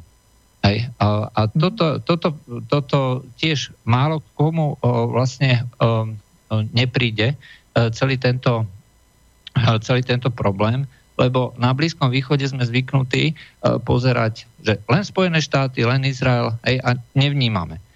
Ale pritom uh, hlavný regionálny hráč, aspoň doteraz, to bola Saudská Arábia a Irán. Aj, čiže uh, tieto dve regionálne veľmoci uh, si sa ťahali za prsty, o to, kto získa väčší vplyv. A to z hľadiska zase tej sebastrednosti našej analýzy a nášho komentovania toho Blízkeho východu to mnohým ľuďom uniká. Aj, takže máte pravdu v tom, že sú tam takéto kľúčové momenty, ale z môjho pohľadu je uh, tá voľná ruka Sádskej Arábie zo strany Spojených štátov a ochrana a teda aj pomoc pri riešení týchto rôznych problémov Sádskej Arábie zo strany Spojených štátov je tiež dôležitá. No, mohlo by sa doplniť, že povedzme ten spor medzi Iránom a Sávskou Arábiou je vedený aj e, tým šítsko-sunickým delením islamu. A tie svetské režimy, ktoré boli, či to bol Kadáfiho, či to bol Asadov, aj keď použijem pojem režim, však to je vlastne nejaké usporiadanie moci nevanlivom slova zmysle, boli mimo tohto hlavného sporu. Hm?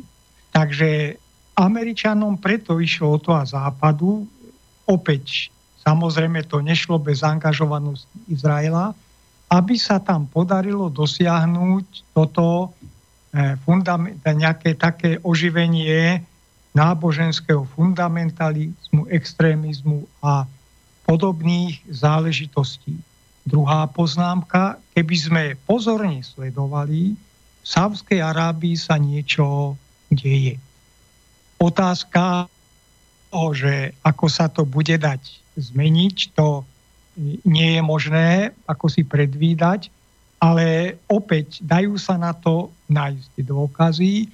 Pred niekoľkými rokmi bola, mala byť zverejnená správa americká o udalostiach 11. septembra, kde už boli v niektorých médiách úryvky, že na tých aktivitách, na ich financovaní sa podielala Saudská Arábia.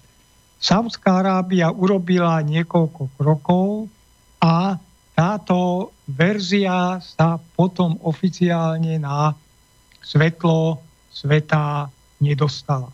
No, tých pár chýbajúcich strán aj z celej tej... Takže to je ďalšia taká vec a v neposlednom rade, no, Rusko sa snaží určitým spôsobom posilniť si svoje pozície na Blízkom východe. Má veľmi stiaženú situáciu, lebo napríklad aj tie sankcie uškodia dvoj, dvojakým spôsobom. Poprvé materiálne, že by si mohli prilepšiť na obchode s rôznymi a po druhé mu škodia morálne že Rusi postupujú rovnako ako Američania a nie sú ochotné týmto štátom e, pomáhať viacej okrem predaja vojenskej techniky. No a treba vidieť aj to, že ruská diplomácia zo pár razy vstúpila do takých veľmi chúlostivých vzťahov so Sávskou Arábiou. A tu neurobila tieto zmeny pretože by na, naraz u nejakých ruských elít vznikol nový vzťah k Sávskej Arábii, ale cíti sa tam, že tie problémy, ktoré sú spojené s dolárom a niektoré ďalšie veci sa môžu prejaviť v tom, že Saudská Arábia s určitým výhľadom bude chcieť niečo zmeniť. Ale to sú zatiaľ skutočne len také náznaky. Je to uvažovanie o tom, že tá generácia ešte kráľa Fajsala, čo bol takým predstaviteľom a jeho najbližších príbuzných synov, v podstate tí už dneska sú vnúci de facto, e, pri moci, sa budú pozerať na svet trochu inakšie, než sa pozeral starý otec. No, ja, ja len e, poviem, že korunný princ Mohamed bin Salman uh, je uh, považovaný v podstate za uh, vládcu, aj pretože jeho, jeho otec je už, uh, sa hovorí, že je dementný, sa neobjavil už nejak dobrý mesiac alebo koľko. Na verejnosti neexistuje žiadna správa, takže pred pár týždňami bolo zaznamenaná nejaká strelba okolo paláca v Riade. Aj Ria tvrdil, že došlo k nejakému ja neviem, náletu dronu alebo niečo podobné a že to zostrelili. Správy hovoria, že došlo buď k poraneniu alebo možno Eh, aj k zastreleniu Mohamada bin Salmana. Zatiaľ sa nevie, ale to, je, to sa dozvieme zrejme neskôr. Rozhodne je divné, že človek, ktorý eh, miluje publicitu, aj ako tento korunný princ, sa neustále zverejňoval, chodil všeli kde a podával si ruky s kýmkoľvek. Bol tam aj Pompeo, minister zahraničných vecí a neobjavil sa spolu s ním takže toto bude ešte celkom zaujímavé sledovať, že akým spôsobom sa to potom tu na vyvinie. Ale e, to, čo ste povedali e, so Saudskou Arábiou a Ruskom, e, ukazuje, že tá situácia na Blízkom východe nie je možná robiť spôsobom, ako to robia západné štáty, že my si buchneme do stola a my tam niečo nariadíme a nastolíme. Je nutné to robiť spôsobom veľmi diplomatickým, veľmi citlivým a zainteresovať do tých rôznych rozhovorov každého. Nie je možné nikoho vynechať. E, každý musí mať e, pocit e, garancií, pocit bezpečnosti, pocit možno nejakého zisku za kompenzovaný, že sa niečo zdá. Aj proste situácia, na ktorú nie sú zvyknutí americkí alebo západní diplomati. Rusom to zdá sa zatiaľ vychádza a stačí porovnať rok 2015 Eh, keď sa začali angažovať eh, na Blízkom východe a situáciu dnes. Eh, ja niekedy skutočne nevychádzam z údivu, keď si pozerám ten pracovný plán ruského prezidenta Putina, aj tak rozhovor s Benjamin Netanyahu, návšteva jordánskeho kráľa, stretnutie s nejakým iránskym predstaviteľom, aj potom stretnutie nejakých zo Spojených arabských emirátov, potom zavolám sa, idem na nejaký summit, tam mám dohodnuté stretnutie zase s nejakým ďalším katarským.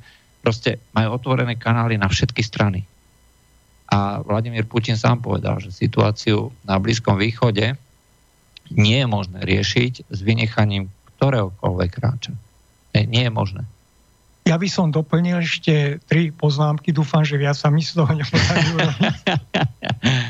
Prvá, ja by som ešte poukázal aj na aktivity ruského ministra zahraničných vecí Sergeja Lavrova.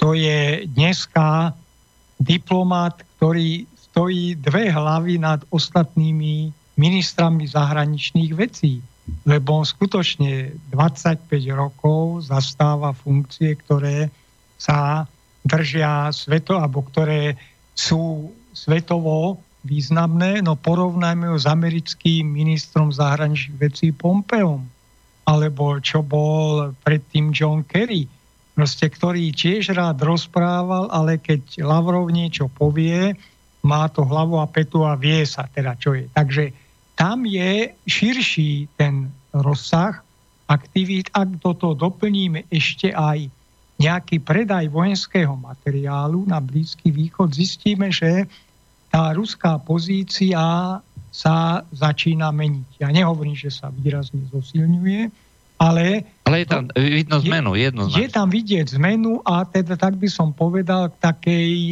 vyššej asertivite Ruska v tomto priestore. Druhá, taká záležitosť, ktorá by sa mala zobrať do úvahy, je to, že skutočne, ako ste povedali, Rusi sa snažia problémy riešiť na takej širšej platforme. Keď to zjednoduším, v Sýrii sú také dva rokovacie formáty. Jeden sú ženevské dohody, alebo teda ženevské rokovania, ktoré robí Západ a tam sú stále obštrukcie, nechceme Asada, nechceme tohto, nechceme tohto. A ruský astanský proces, čo sa nazýva kazaskej Astane, za podpory Iránu a čiastočne aj Turecka, opäť zložitej, protirečivej, sa dohodlo. A ten koniec vojny je spojený práve s tým, že vlastne sa pokus za ruskej podpory, alebo teda za no, ruského, ruskej podpory sa snažilo vyriešiť niekoľko problémov medzi vládou a tzv. tou demokratickou opozíciou. Teroristi z toho boli vyčlenení. Takže a tam sa podarilo dosiahnuť uh, viacero ja. vecí. A pardon, a tretia už len krátko. My často hovoríme o Európskej únii, ktorá nie je schopná nejakým spôsobom zaujať vlastnú pozíciu k Blízkému východu. Zaujímavý je postoj Číny. Opäť to poviem zjednodušene. Čína má záujem podielať sa na rekonštrukcii tohto regiónu, ale zatiaľ taká neoficiálna pozícia je, my tam nepôjdeme dovtedy, pokiaľ sa veci riešia na základe tých vecí, ktoré, tých eh, pravidiel, ktoré tam vytvoril Západ. My chceme, aby sa oslabila, oslabilo zasahovanie Západu a sme ochotní do toho vstúpiť. Uh, to máte pravdu. A práve e, bolo, e, bolo zasadanie e, počas tohto víkendu organizácie šangajskej spolupráce, kde sa si myslím, že a čo mňa ináč akože šokovalo, ja by som povedal, že okrem G7 akože budú paralelne uh, naši komentátori sledovať aj SCO, kde sa stretla najväčšia demokracia na svete, najväčšia, uh, najväčšia ekonomika na svete a najväčší štát na svete a nám to nestalo ani za zmienku v nejakých správach. Hej, ako, ďakujem pekne. A e, tam sme uh, rozoberali uh, neúspešné stretnutie G7. No, ale tam sa povedalo, uh, prezident Xi Jinping označil Rusko za strategického partnera uh, a strategicky znamená, že uh, postupujeme v oblastiach, ktoré sú dôležité teda nielen pre Čínu, ale aj pre Rusko, to znamená aj na Blízkom východe. Čiže ja očakávam, ako vy hovoríte, že dôjde k preformátovaniu pravidel. Čína je predsa len iný hráč ako Rusko aj ekonomicky. Dneska, viete, ako sa kedy si hovorilo, že kto nie je v Amerike, nie je pre tie veľké firmy. Dneska to začína platiť pre Čínu. To nie je v Číne, nie je. A Čína pred časom Norsko ako štát, ktorý bojuje za ľudské práva a tak ďalej, prijalo tibetského Dalaj Lamu na najvyššej úrovni. Aj Čína stopla nejaké tie rybolovné produkty, akože norská, norská treska, tieto, alebo čo to tam majú. A čínska, čínsky zásah aj akože do tej do toho obchodu bol tak drastický, že potom druhýkrát, keď prišiel Dalaj Lama, už ho neprijal nikto.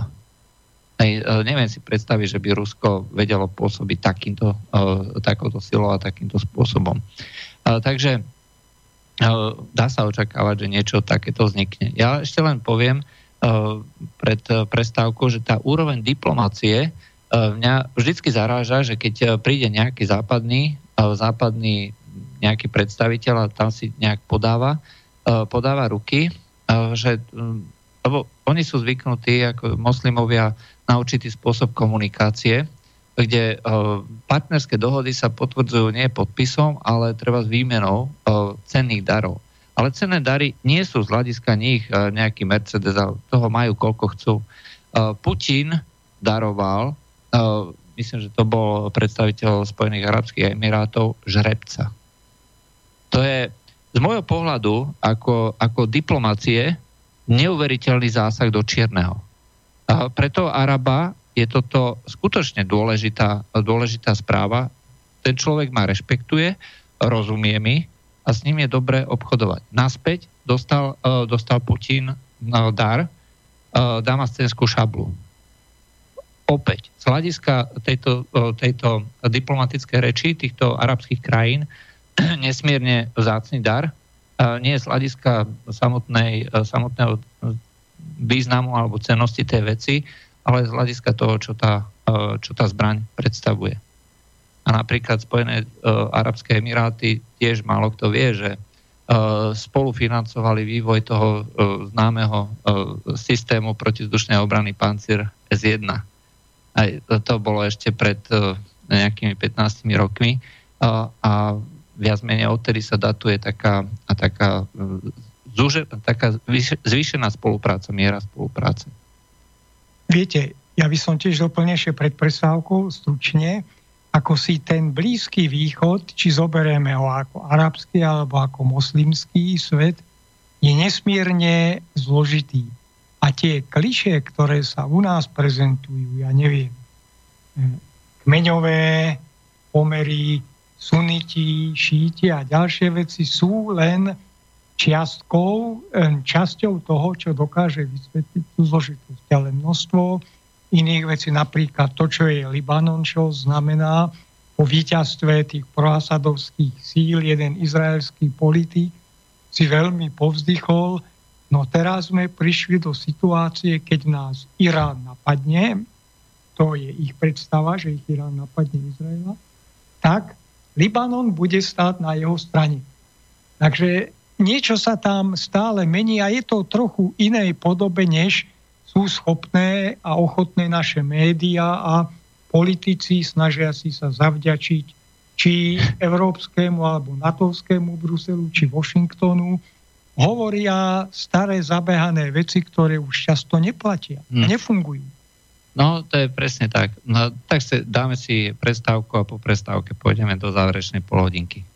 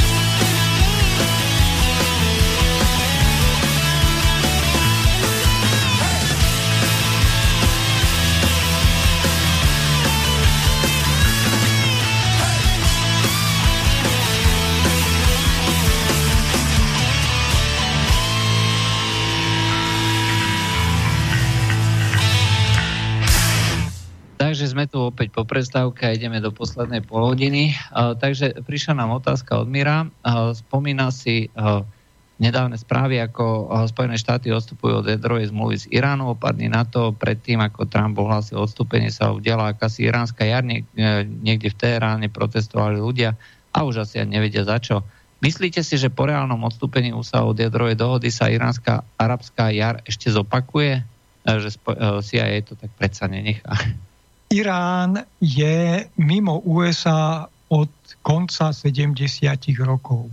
Ja som to už naznačil, predtým je to jedna z najväčších amerických traum a oni vydávajú často prianie za skutočnosť. Ja si nemyslím, že by bolo možné tam urobiť nejakú arabskú jar alebo nejakú farebnú revolúciu, hoci život Iráncov jednoduchých nie je nie je ľahký, je tam množstvo problémov, ale stále v rôznych generáciách je ten odpor voči USA, najmä voči USA, o mnoho silnejší než tieto veci. Takže dosť ťažko by som ja prognozoval, že tam k niečomu vážnemu dôjde. No, treba tiež povedať, že sú zvyknutí jednak eh, žiť v tom obklúčení, ale takisto sa vydávali tieto priania za uh, zbožné, teda za realitu aj v prípade Kuby, uh, kde takisto boli uh, pokusy a pritom tam bola tá situácia ďaleko lepšia z hľadiska možnosti pôsobenia a keď to tam nedokázali nejako zlomiť, tak pochybujem, že by dokázali tak kultúrne v cudzom prostredí, ako sú spojené, ako je Irán, aj niečo, niečo zasiahnuť. Faktom je, že v tom globalizovanom svete je e, problém e, vlastne obmedziť, e, obmedziť dosah tých informácií, takže tí Iránci, dajme tomu, majú možnosť vidieť, že ako to ide niekde vonku na západe, ale zároveň si myslím, že mnohokrát už vidia aj dôsledky takýchto zasahovaní západu. Neviem, nemám priamo skúsenosť z Iránu, takže neviem povedať, aký je pomer takýchto, eh, takýchto informácií, ale eh, dovolím si tvrdiť, že treba z metódy farebnej revolúcie, ktoré začali už dávno, aj tak v minulosti, byť verejné a už sa proste vie, ako to funguje a ako sa to prejavuje. Zároveň vyprodukovali možno aj nejaké protiopatrenia, či už je to Bielorusko, je známe tým, že tam žiadna farebná revolúcia nemôže vzniknúť, lebo hneď zárodku to tam Lukašenko dokáže prerušiť. Ale takisto aj Číňania, keď v Hongkongu chceli Američania vyvolať nejaké nepokoje a boli známe ako fotky ľudí, ktorí to organizovali a boli priamo na školení v National Endowment for Democracy, to je organizácia Spojených štátoch, ktorá je financovaná kongresom. Číňania to okamžite akože spacifikovali. Takže ja, ja si tiež nemyslím, že tam niečo vznikne. Ako samozrejme protesty budú, ľuďom sa nepáči, aj že keď nemôžu piť alkohol, nemôžu si užívať, nemôžu, ženy nemôžu chodiť bez šatiek. Iránky sú známe tým, že sa radi parádia, radi sa ukazujú a tie tzv. šatky, ktoré nosia, sú niekedy skutočne len biednou náhradou eh, toho, čo by mali nosiť eh, podľa islamských eh, predpisov. No, tam vidieť aj posunu toho duchovenstva. Opäť, my vzhľadom na to, že nerozumieme islamu a nie sme odborníci, to nedokážeme až tak odhadnúť a tak presne popísať, ale je tam iná garnitúra tých vodcov, stále sú veľmi konzervatívni, sa snažia držať tú spoločnosť skrátka, ale nie je ľahké do tohto preniknúť. Možno si spomeniete, už to je aj 7, aj viacej rokov, čo tam nejaký ten slovenský paraglidista lietal nad nejakou zakázanou zónou, neviem, v ktorom roku to bolo, bola z toho aféra, potom vysvetloval, veľmi zložito, že on vlastne nevedel, že čo, kde bude ako. No, takže oni sú pripravení podľa mňa aj na takéto drobnosti a tam nemohlo byť nič iné, ako zistiť, aká je ostraha v nejakom priestore a ďalšie veci. To nebola žiadna veľká konšpirácia, žiadna veľká spravodajská operácia, ale detail a Iránci na to veľmi rýchlo a takým razantným spôsobom, pritom slušným, zareagovali. Tomu človeku sa nič zlého nestalo, okrem toho, že bol niekoľko hodín alebo dní na celé policajného zadržania. A teda to je, toto treba vidieť, že oni sú skutočne pripravení. A potom, keď sa vrátime veľmi stručne k revolúcii dážnikov v Hongkongu, no tak Číňania to mimoriadne elegantne zlikvidovali. Tichosti. Bez akýchkoľvek ďalších konsekvencií dneska nikto z tých proatlantistov nebude rozprávať o tom, že bol tento pokus Číne urobiť, lebo e, skutočne to bolo eliminované. Zárodku, dá sa Zárodku. To sa nikde inde tak nepodarilo. Bez nejakých ďalších vecí boli formálne výhrady voči tomu, čo sa stalo, ale na rozdiel od toho, čo sa rozpráva množstvo hlúpostí o tých udalostiach na námestí Tien a Mien, tu by som povedal, nepadla ani jedna facka, ani jeden úder obuškom na demonstranta. To bolo zlikvidované spôsobom, ktorý naznačuje charakter čínskej moci tomto desaťročí. Áno. Uh, mne, stále behala, po, že som na niečo zabudol uh, a uh, je to zaujímavá, zaujímavá informácia, o ktorej ja som doteraz nevedel.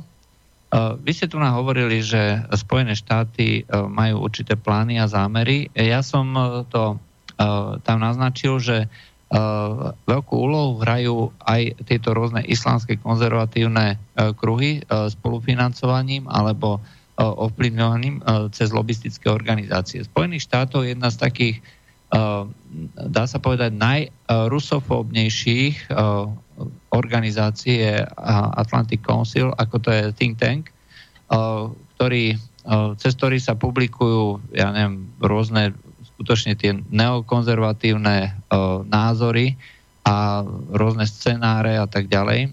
Aj skutočne, keby to išlo podľa toho, tak už sme vo vojne s Ruskom.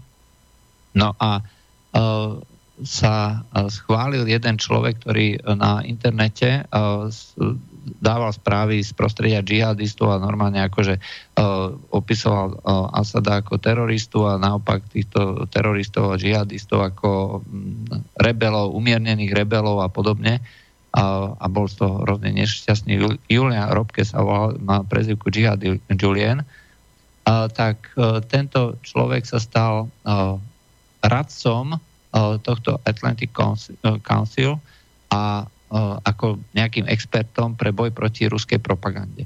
No a potom vlastne sa zverejnila databáza donorov a tam vlastne bolo jedna za druhým taká krajina, Spojené arabské emiráty, Katar, Saudská Arábia v miliónových hodnotách.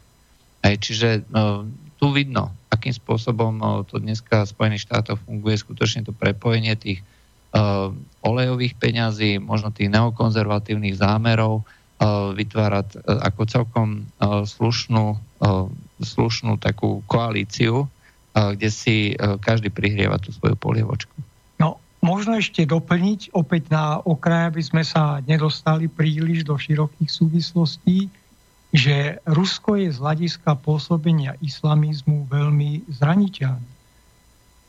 A toto sa používa v niektorých tých kruhoch, a keď ste hovorili, že teda Američania nejakým spôsobom e, sa snažia ovplyvňovať diania v iných štátoch, tak najhoršie dopady islamizmu sú pre Rusko a pre Európsku úniu. Hm? Čo sa bude? Do Ameriky sa žiadny z týchto džihadistov nedostane. Odbočím a uvedem taký príklad terorizmu. Američania sa považujú za svetových expertov v boji proti terorizmu ale najväčšia vlna svetového terorizmu vznikla v Iraku.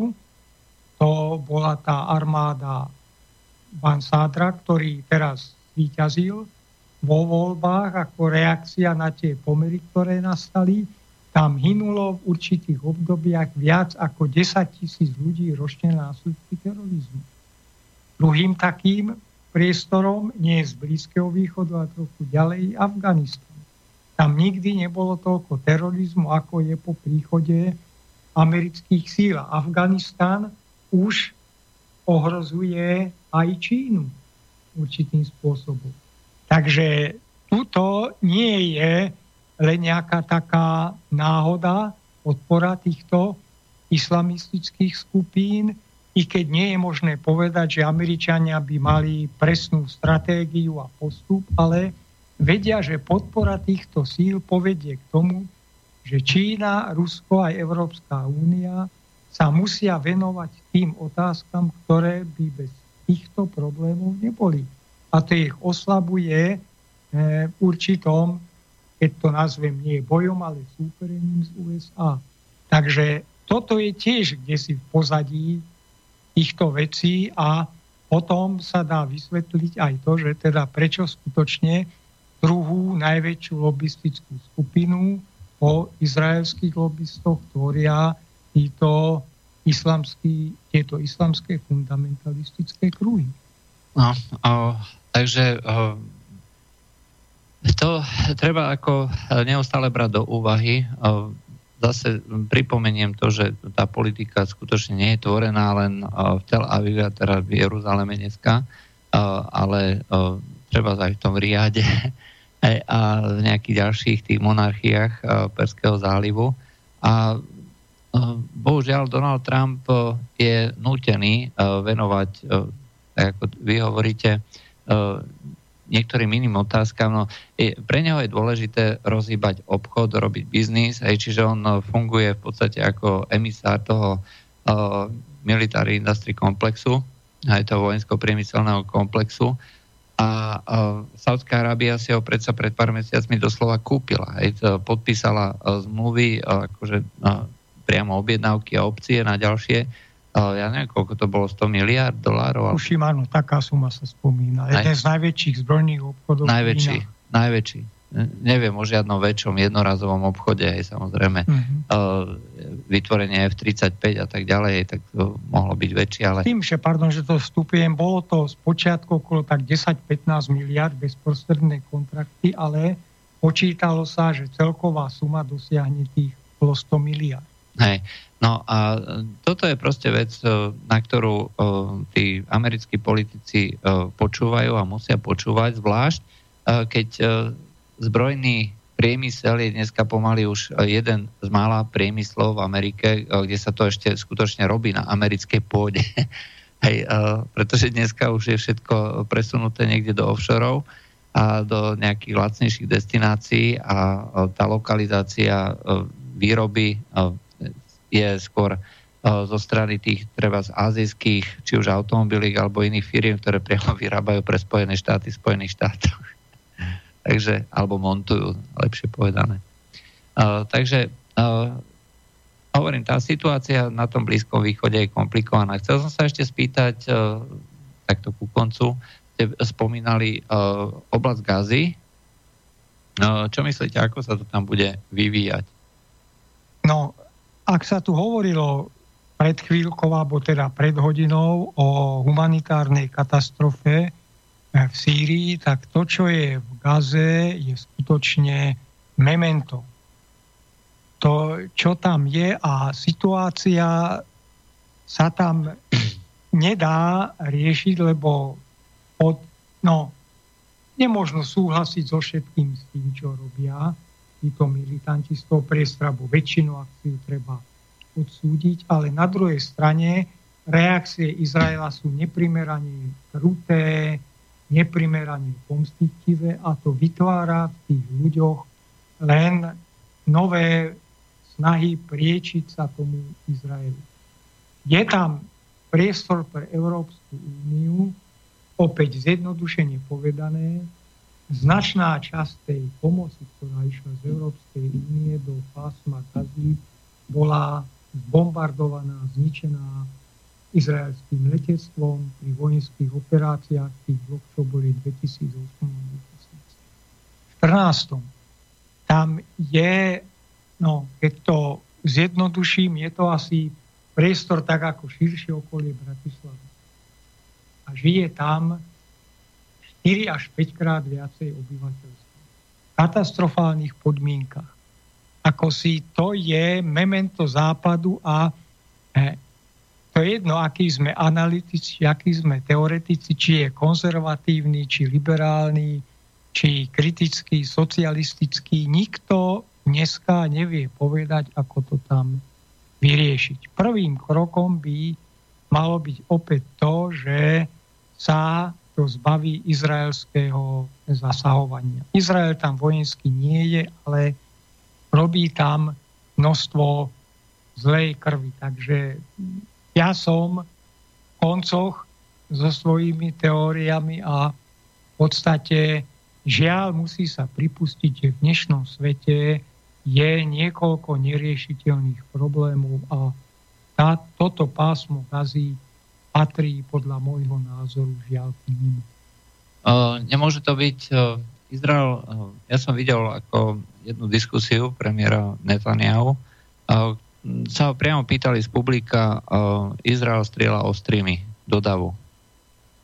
Nemôžete použiť, ja neviem, dymové granát, granáty, slzný plyn, uh, gumové náboje alebo proste nejaké, ja neviem, hadice s vodou, hej, a takto. A on povedal, uh, to všetko sme skúšali, nepomohlo to. Uh, treba tiež uh, ale pripomenúť, takže nevieme, nie sme účastníkmi toho konfliktu, treba tiež povedať, ako ste, poved- uh, ako ste pripomenuli, že pre Hamas, ktorý je organizátorom týchto, týchto demonstrácií, nie je snahou, nie je snahou vytvárať ten, ja neviem, ochraňovať život týchto, týchto ľudí. Naopak, oni potrebujú obete. Uh, pretože to vyzerá dobre v PR a z tých uh, 60 obetí, čo bolo v, tým, v tom, uh, neviem, pred niekoľkými týždňami, bolo okolo 50, ich bolo e, priamo ako z Hamasu.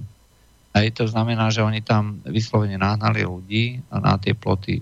Ako opäť e, nechceme súdiť, či to bolo dobré alebo zlé, a teda ja nechcem súdiť, e, ale je to konflikt, ktorý pri tej úrovni nenávisti, ktorá je medzi tými súčasnými Arabmi, ktorí tam žijú v pásme Gazy, a dá sa povedať, že aj Izraelu dneska, aj pretože tam je ten buď otvorený alebo latentný rasizmus voči moslimom veľmi zjavný, tak je to prakticky neriešiteľné.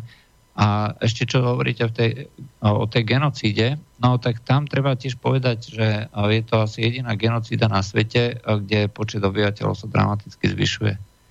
Aj, čiže oni síce žijú v tých nehostinných podmienkach, neustále sa akože zhoršujú tie podmienky, ale zároveň sa zvyšujú aj rôzne dodávky pomoci a títo ľudia no, v podstate nemôžu robiť nič, aj pretože čo urobíte na tom okolí širšej Bratislavy.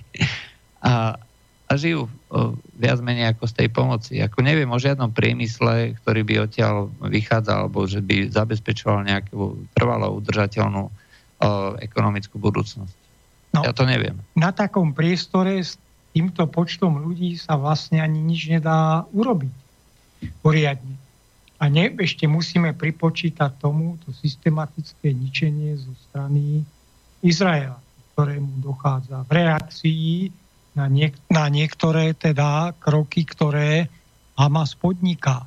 Potom treba vidieť aj pri tom Hamase to, že je to organizácia, ktorá nemá len vojenskú zložku.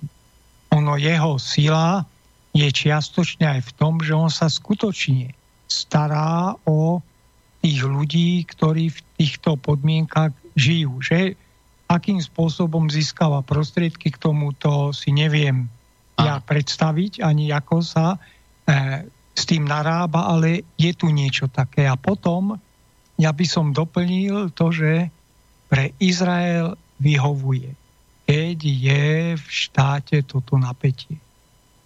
A, žiaľ, žiaľ, vyhovuje mu to tiež a potom ďalšia vec, ktorá sa netýka toho pásma Gazy, ale západného brehu Jordánu, pokračujúce budovanie židovských osád na palestinskom území. Takže je tam viacero záležitostí, no a zrejme využívajú aj tú príslovečnú arabskú revnivosť. Oni nie sú ochotní ten Fatah e, s Hamasom sa nejakým spôsobom dohodnúť. Sú nejaké pokusy, ale vždycky to skončí zle. Takže žiaľ, nech to budeme analyzovať akokoľvek, ja patrím tým ľuďom, ktorí sú v pohľade na riešenie tohto problému skeptickí. Pokiaľ sa neobjaví nejaká vyššia sila v medzinárodných vzťahoch, ktorá nejakým spôsobom navrhne riešenie problému a bude na tom trvať. Uh, a ja posledná som... poznámka Aha. ešte. No to územie je pod neustálou blokádou. Odtiaľ sa dostať preč je ťažké. Egypt nepúšťa, morská blokáda. Takže je, je to eh, veľmi, veľmi taký smutný pohľad na to, že to je časť dnešného civilizovaného sveta.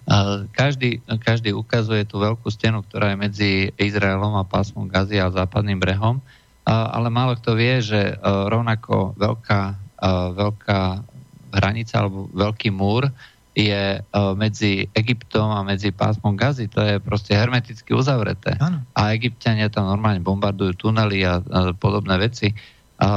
Ale čo ste povedali, e, jeden nápad by bol, existuje, teraz sa objavil v poslednej dobe, dohodnúť s Egyptom, ja neviem, odkúpiť alebo odstúpiť čas Sinaja, a tam by sa presunuli títo a za pomoci nejakej medzinárodnej pomoci uh, by uh, sa vybudovala základná infraštruktúra a ďalej nech si už robia, uh, čo chcú. Teoreticky by to bolo riešenie možno podobné ako bol Izraela aj, a pokiaľ by Egypt na takémuto čomu si pristúpil, ale čo ja osobne nepredpokladám, že niekedy bude, tak e, by sa všetky problémy ukludnili. E, došlo by samozrejme e, k exodu týchto Arabov, museli by odísť, či už nútene alebo dobrovoľne. Ale Izrael by sa upokojil, pretože z môjho pohľadu práve to, čo som spomínal, tá obrátená genocída, to znamená, že likvidácia Arabov, o ktorých aj tak neustále pribúda, aj ako čo sa často spomína, demograficky ohrozuje Izrael ako taký. Aj teraz tam e, prebehol e, pokus tých arabských strán združených nejakých, predkladali zákon, aby sa aby boli všetci ľudia teda rovní, aby sa neprihľadalo, či je niekto Žid alebo nie. Doteraz je to tak, že Židia majú iné práva ako iné teda tie skupiny obyvateľstva. Bolo to odmietnuté, že tým by sa zmenil charakter štátu. Hej, takže uh, oni sa, oni nikdy nemôžu spraviť to, že by treba, uh, ako keby to bolo homogénne obyvateľstvo, tak by mohli spraviť to, no tak pričleníme uh, Gazu a západný breh uh, k Izraelu a to nemôžu spraviť, pretože v tom momente by z nich museli urobiť občanov druhej kategórie, aj ktorí nemajú volebné práva, pretože by ich demograficky okamžite prečíslili. A, čiže to nemá riešenie. A no. zase, zase nemôžu im dať ani Uh, vy ste vojak, bývalý vojak a viete, že čo to znamená, pokiaľ máte uh, všetky priemyselné objekty a všet, celú infraštruktúru na dostrel, uh, na dostrel takýchto, ja neviem, nepriateľského štátu, aj dovoliť vytvorenie nepriateľského štátu a priori nepriateľského, pretože Hamas mal ešte do minulého roku vo svojej, vo svojej deklarácii zakladajúcej zničenie štátu Izrael. Hej? A až teraz to zmenili a čiže neviem, koľko Hamas existuje, ale proste mali to celé 10 ročia. A napriek tomu, že to zmenili, tak oni stále sa vyjadrujú ako medzi svojimi ľuďmi v tých svojich vnútorných kruhoch, že cieľom Hamasu je zničenie Izraela. Toto bol taktický krok. Asi tak. No, to je tá vojenská zložka, tuším, Kasimovské brigády, to je tá najagresívnejšia časť Hamasu ale celého Hamasu ako aj... takého existuje, existuje zakladajúca deklarácia, kde súčasťou toho je aj teda uh, snaha zlikvidovať Izrael. Áno, tak si neuznáva sa právo Izraela na existenciu. No a potom je skutočne problém to, ako by sa podarilo rozpíliť to obyvateľstvo z toho územia. To ktoré tam čím dlhšie bude, tak tým bude objektívne agresívnejšie. Lebo žije v takých neznesiteľných podmienkach, že vlastne strata života pre neho neznamená také čosi, ako to je v našich podmienkach. A nehovoriac o tom, že my si ani nevieme predstaviť, čo to znamená výchova od malička k nejakému konkrétnemu jednému cieľu. A oni, ako sú tam bežné, bežná výuka týchto malých, súčasť, súčasťou školskej výuky je recitovanie básničiek o tom, aké dobre sa vyhodiť do vzduchu, prezentácia na nejakých školských besiedkách, ako podrezávam nejakým plastovým nožom aj nejakého hnusného žida alebo prípadne v rámci branného cvičenia teroristické obsadenie nejakej budovy. Hovorím o deťoch, o školách. Hej. Toto je súčasť, súčasť výchovy a masu a čiastočne aj Fatahu, ale aj keď tam to nie je až také hm. markantné a viditeľné, pretože tam predsa len mnohí z týchto ľudí treba spracujú v Izraeli, chodia do Izraela aj, alebo môžu komunikovať so svetom. Hamas je teda tá pásmo gazy je tam skutočne uzavreté, to je proste pff, ako keby uh, betonová pevnosť. Ešte, pardon, poznámka už ku koncu. E, demografický problém Izraela je v tom, že najväčší počet utečencov je z radou palestíncov. Je na to aj samostatná organizácia OSN, ktorá sa týmto zaoberá, je ich vyše 5 miliónov. Nedá sa predstaviť, že by sa vrátili späť. To je ďalšia taká trauma, prečo Izrael ako si nechce nejako postúpiť v riešení problémov s palestínčanmi.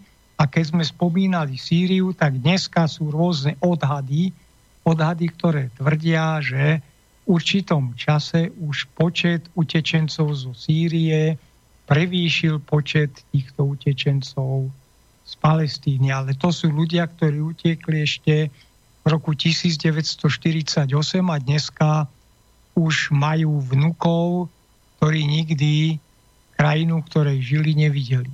A toto je náš tiež jedna z záhadných vecí a ako môže byť e, utečencom niekto, kto v živote nepoznal nič iné, iba to jedno konkrétne miesto. Proste on už utečenec nie je, tá druhá, mm-hmm. tretia generácia už proste utečenec nie je z princípu. Uh, takže zhodli sme sa na tom, že uh, asi táto situácia za, za, súčasnej, uh, za súčasného stavu nemá žiadne riešenie.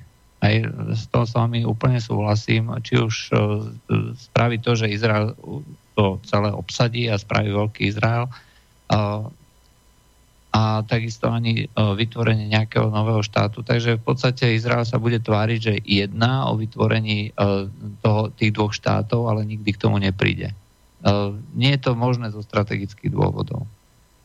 A ešte ma napadla jedna vec ku koncu, čo ste hovorili, že v Izraeli sa hovorilo, že by Irán z Libanonu nás mohol napadnúť. Niekedy vo februári zástupca ruského veľvyslanca v Izraeli dal rozhovor izraelským novinám, kde e, spomenul, že Rusko zasiahne prospech Izraela pri akomkoľvek vonkajšom napadnutí. Čiže e, Rus e, povedal, že Rusko je v podstate garantom, garantom izraelskej suverenity. A že proste keď dojde k nejakému útoku, tak Rusko sa postaví na stranu Izraela. To bolo zrejme v tej aktuálnej situácii, ktorá je v sírskej, sírskej vojne. To, to bolo tam, niekedy vo februári. Povedané. Tam nejde ani o, tak o Libanon, ako ide o Hizbala. O Hizbalách a o Irán. A, o Irán áno, na, potom Irán. o napojenie Hizbalahu na Irán. No, nie sú známe žiadne plány na to, že Irán by takéto čo si chystá z rôznych dôvodov. Tam sú problémy v inej rovine, ale to vyžaduje trochu inakšiu analýzu a nebudeme sa do toho púšťať. Dobre, tak ty sme vyčerpali vlastne obsah dnešnej relácie, aspoň časovo. A ja teraz ďakujem Františkovi Škrndovi, analytikovi, pedagogovi a zácnemu hostovi než za účasť dnešného štúdiu. Takže ďakujem. Ja ďakujem za pozvanie a dúfam, že teda moje vystúpenie bolo zaujímavé a snažil som sa obohatiť určitými informáciami, ktorými aj ja disponujem poslucháčov Slobodného vysielača. Hm.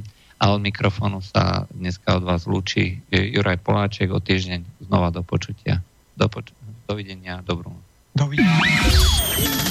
Táto relácia vznikla za podpory dobrovoľných príspevkov našich poslucháčov. Ty, ty sa k ním môžeš pridať. Viac informácií nájdeš na www.slobodnyvysielac.sk Ďakujeme.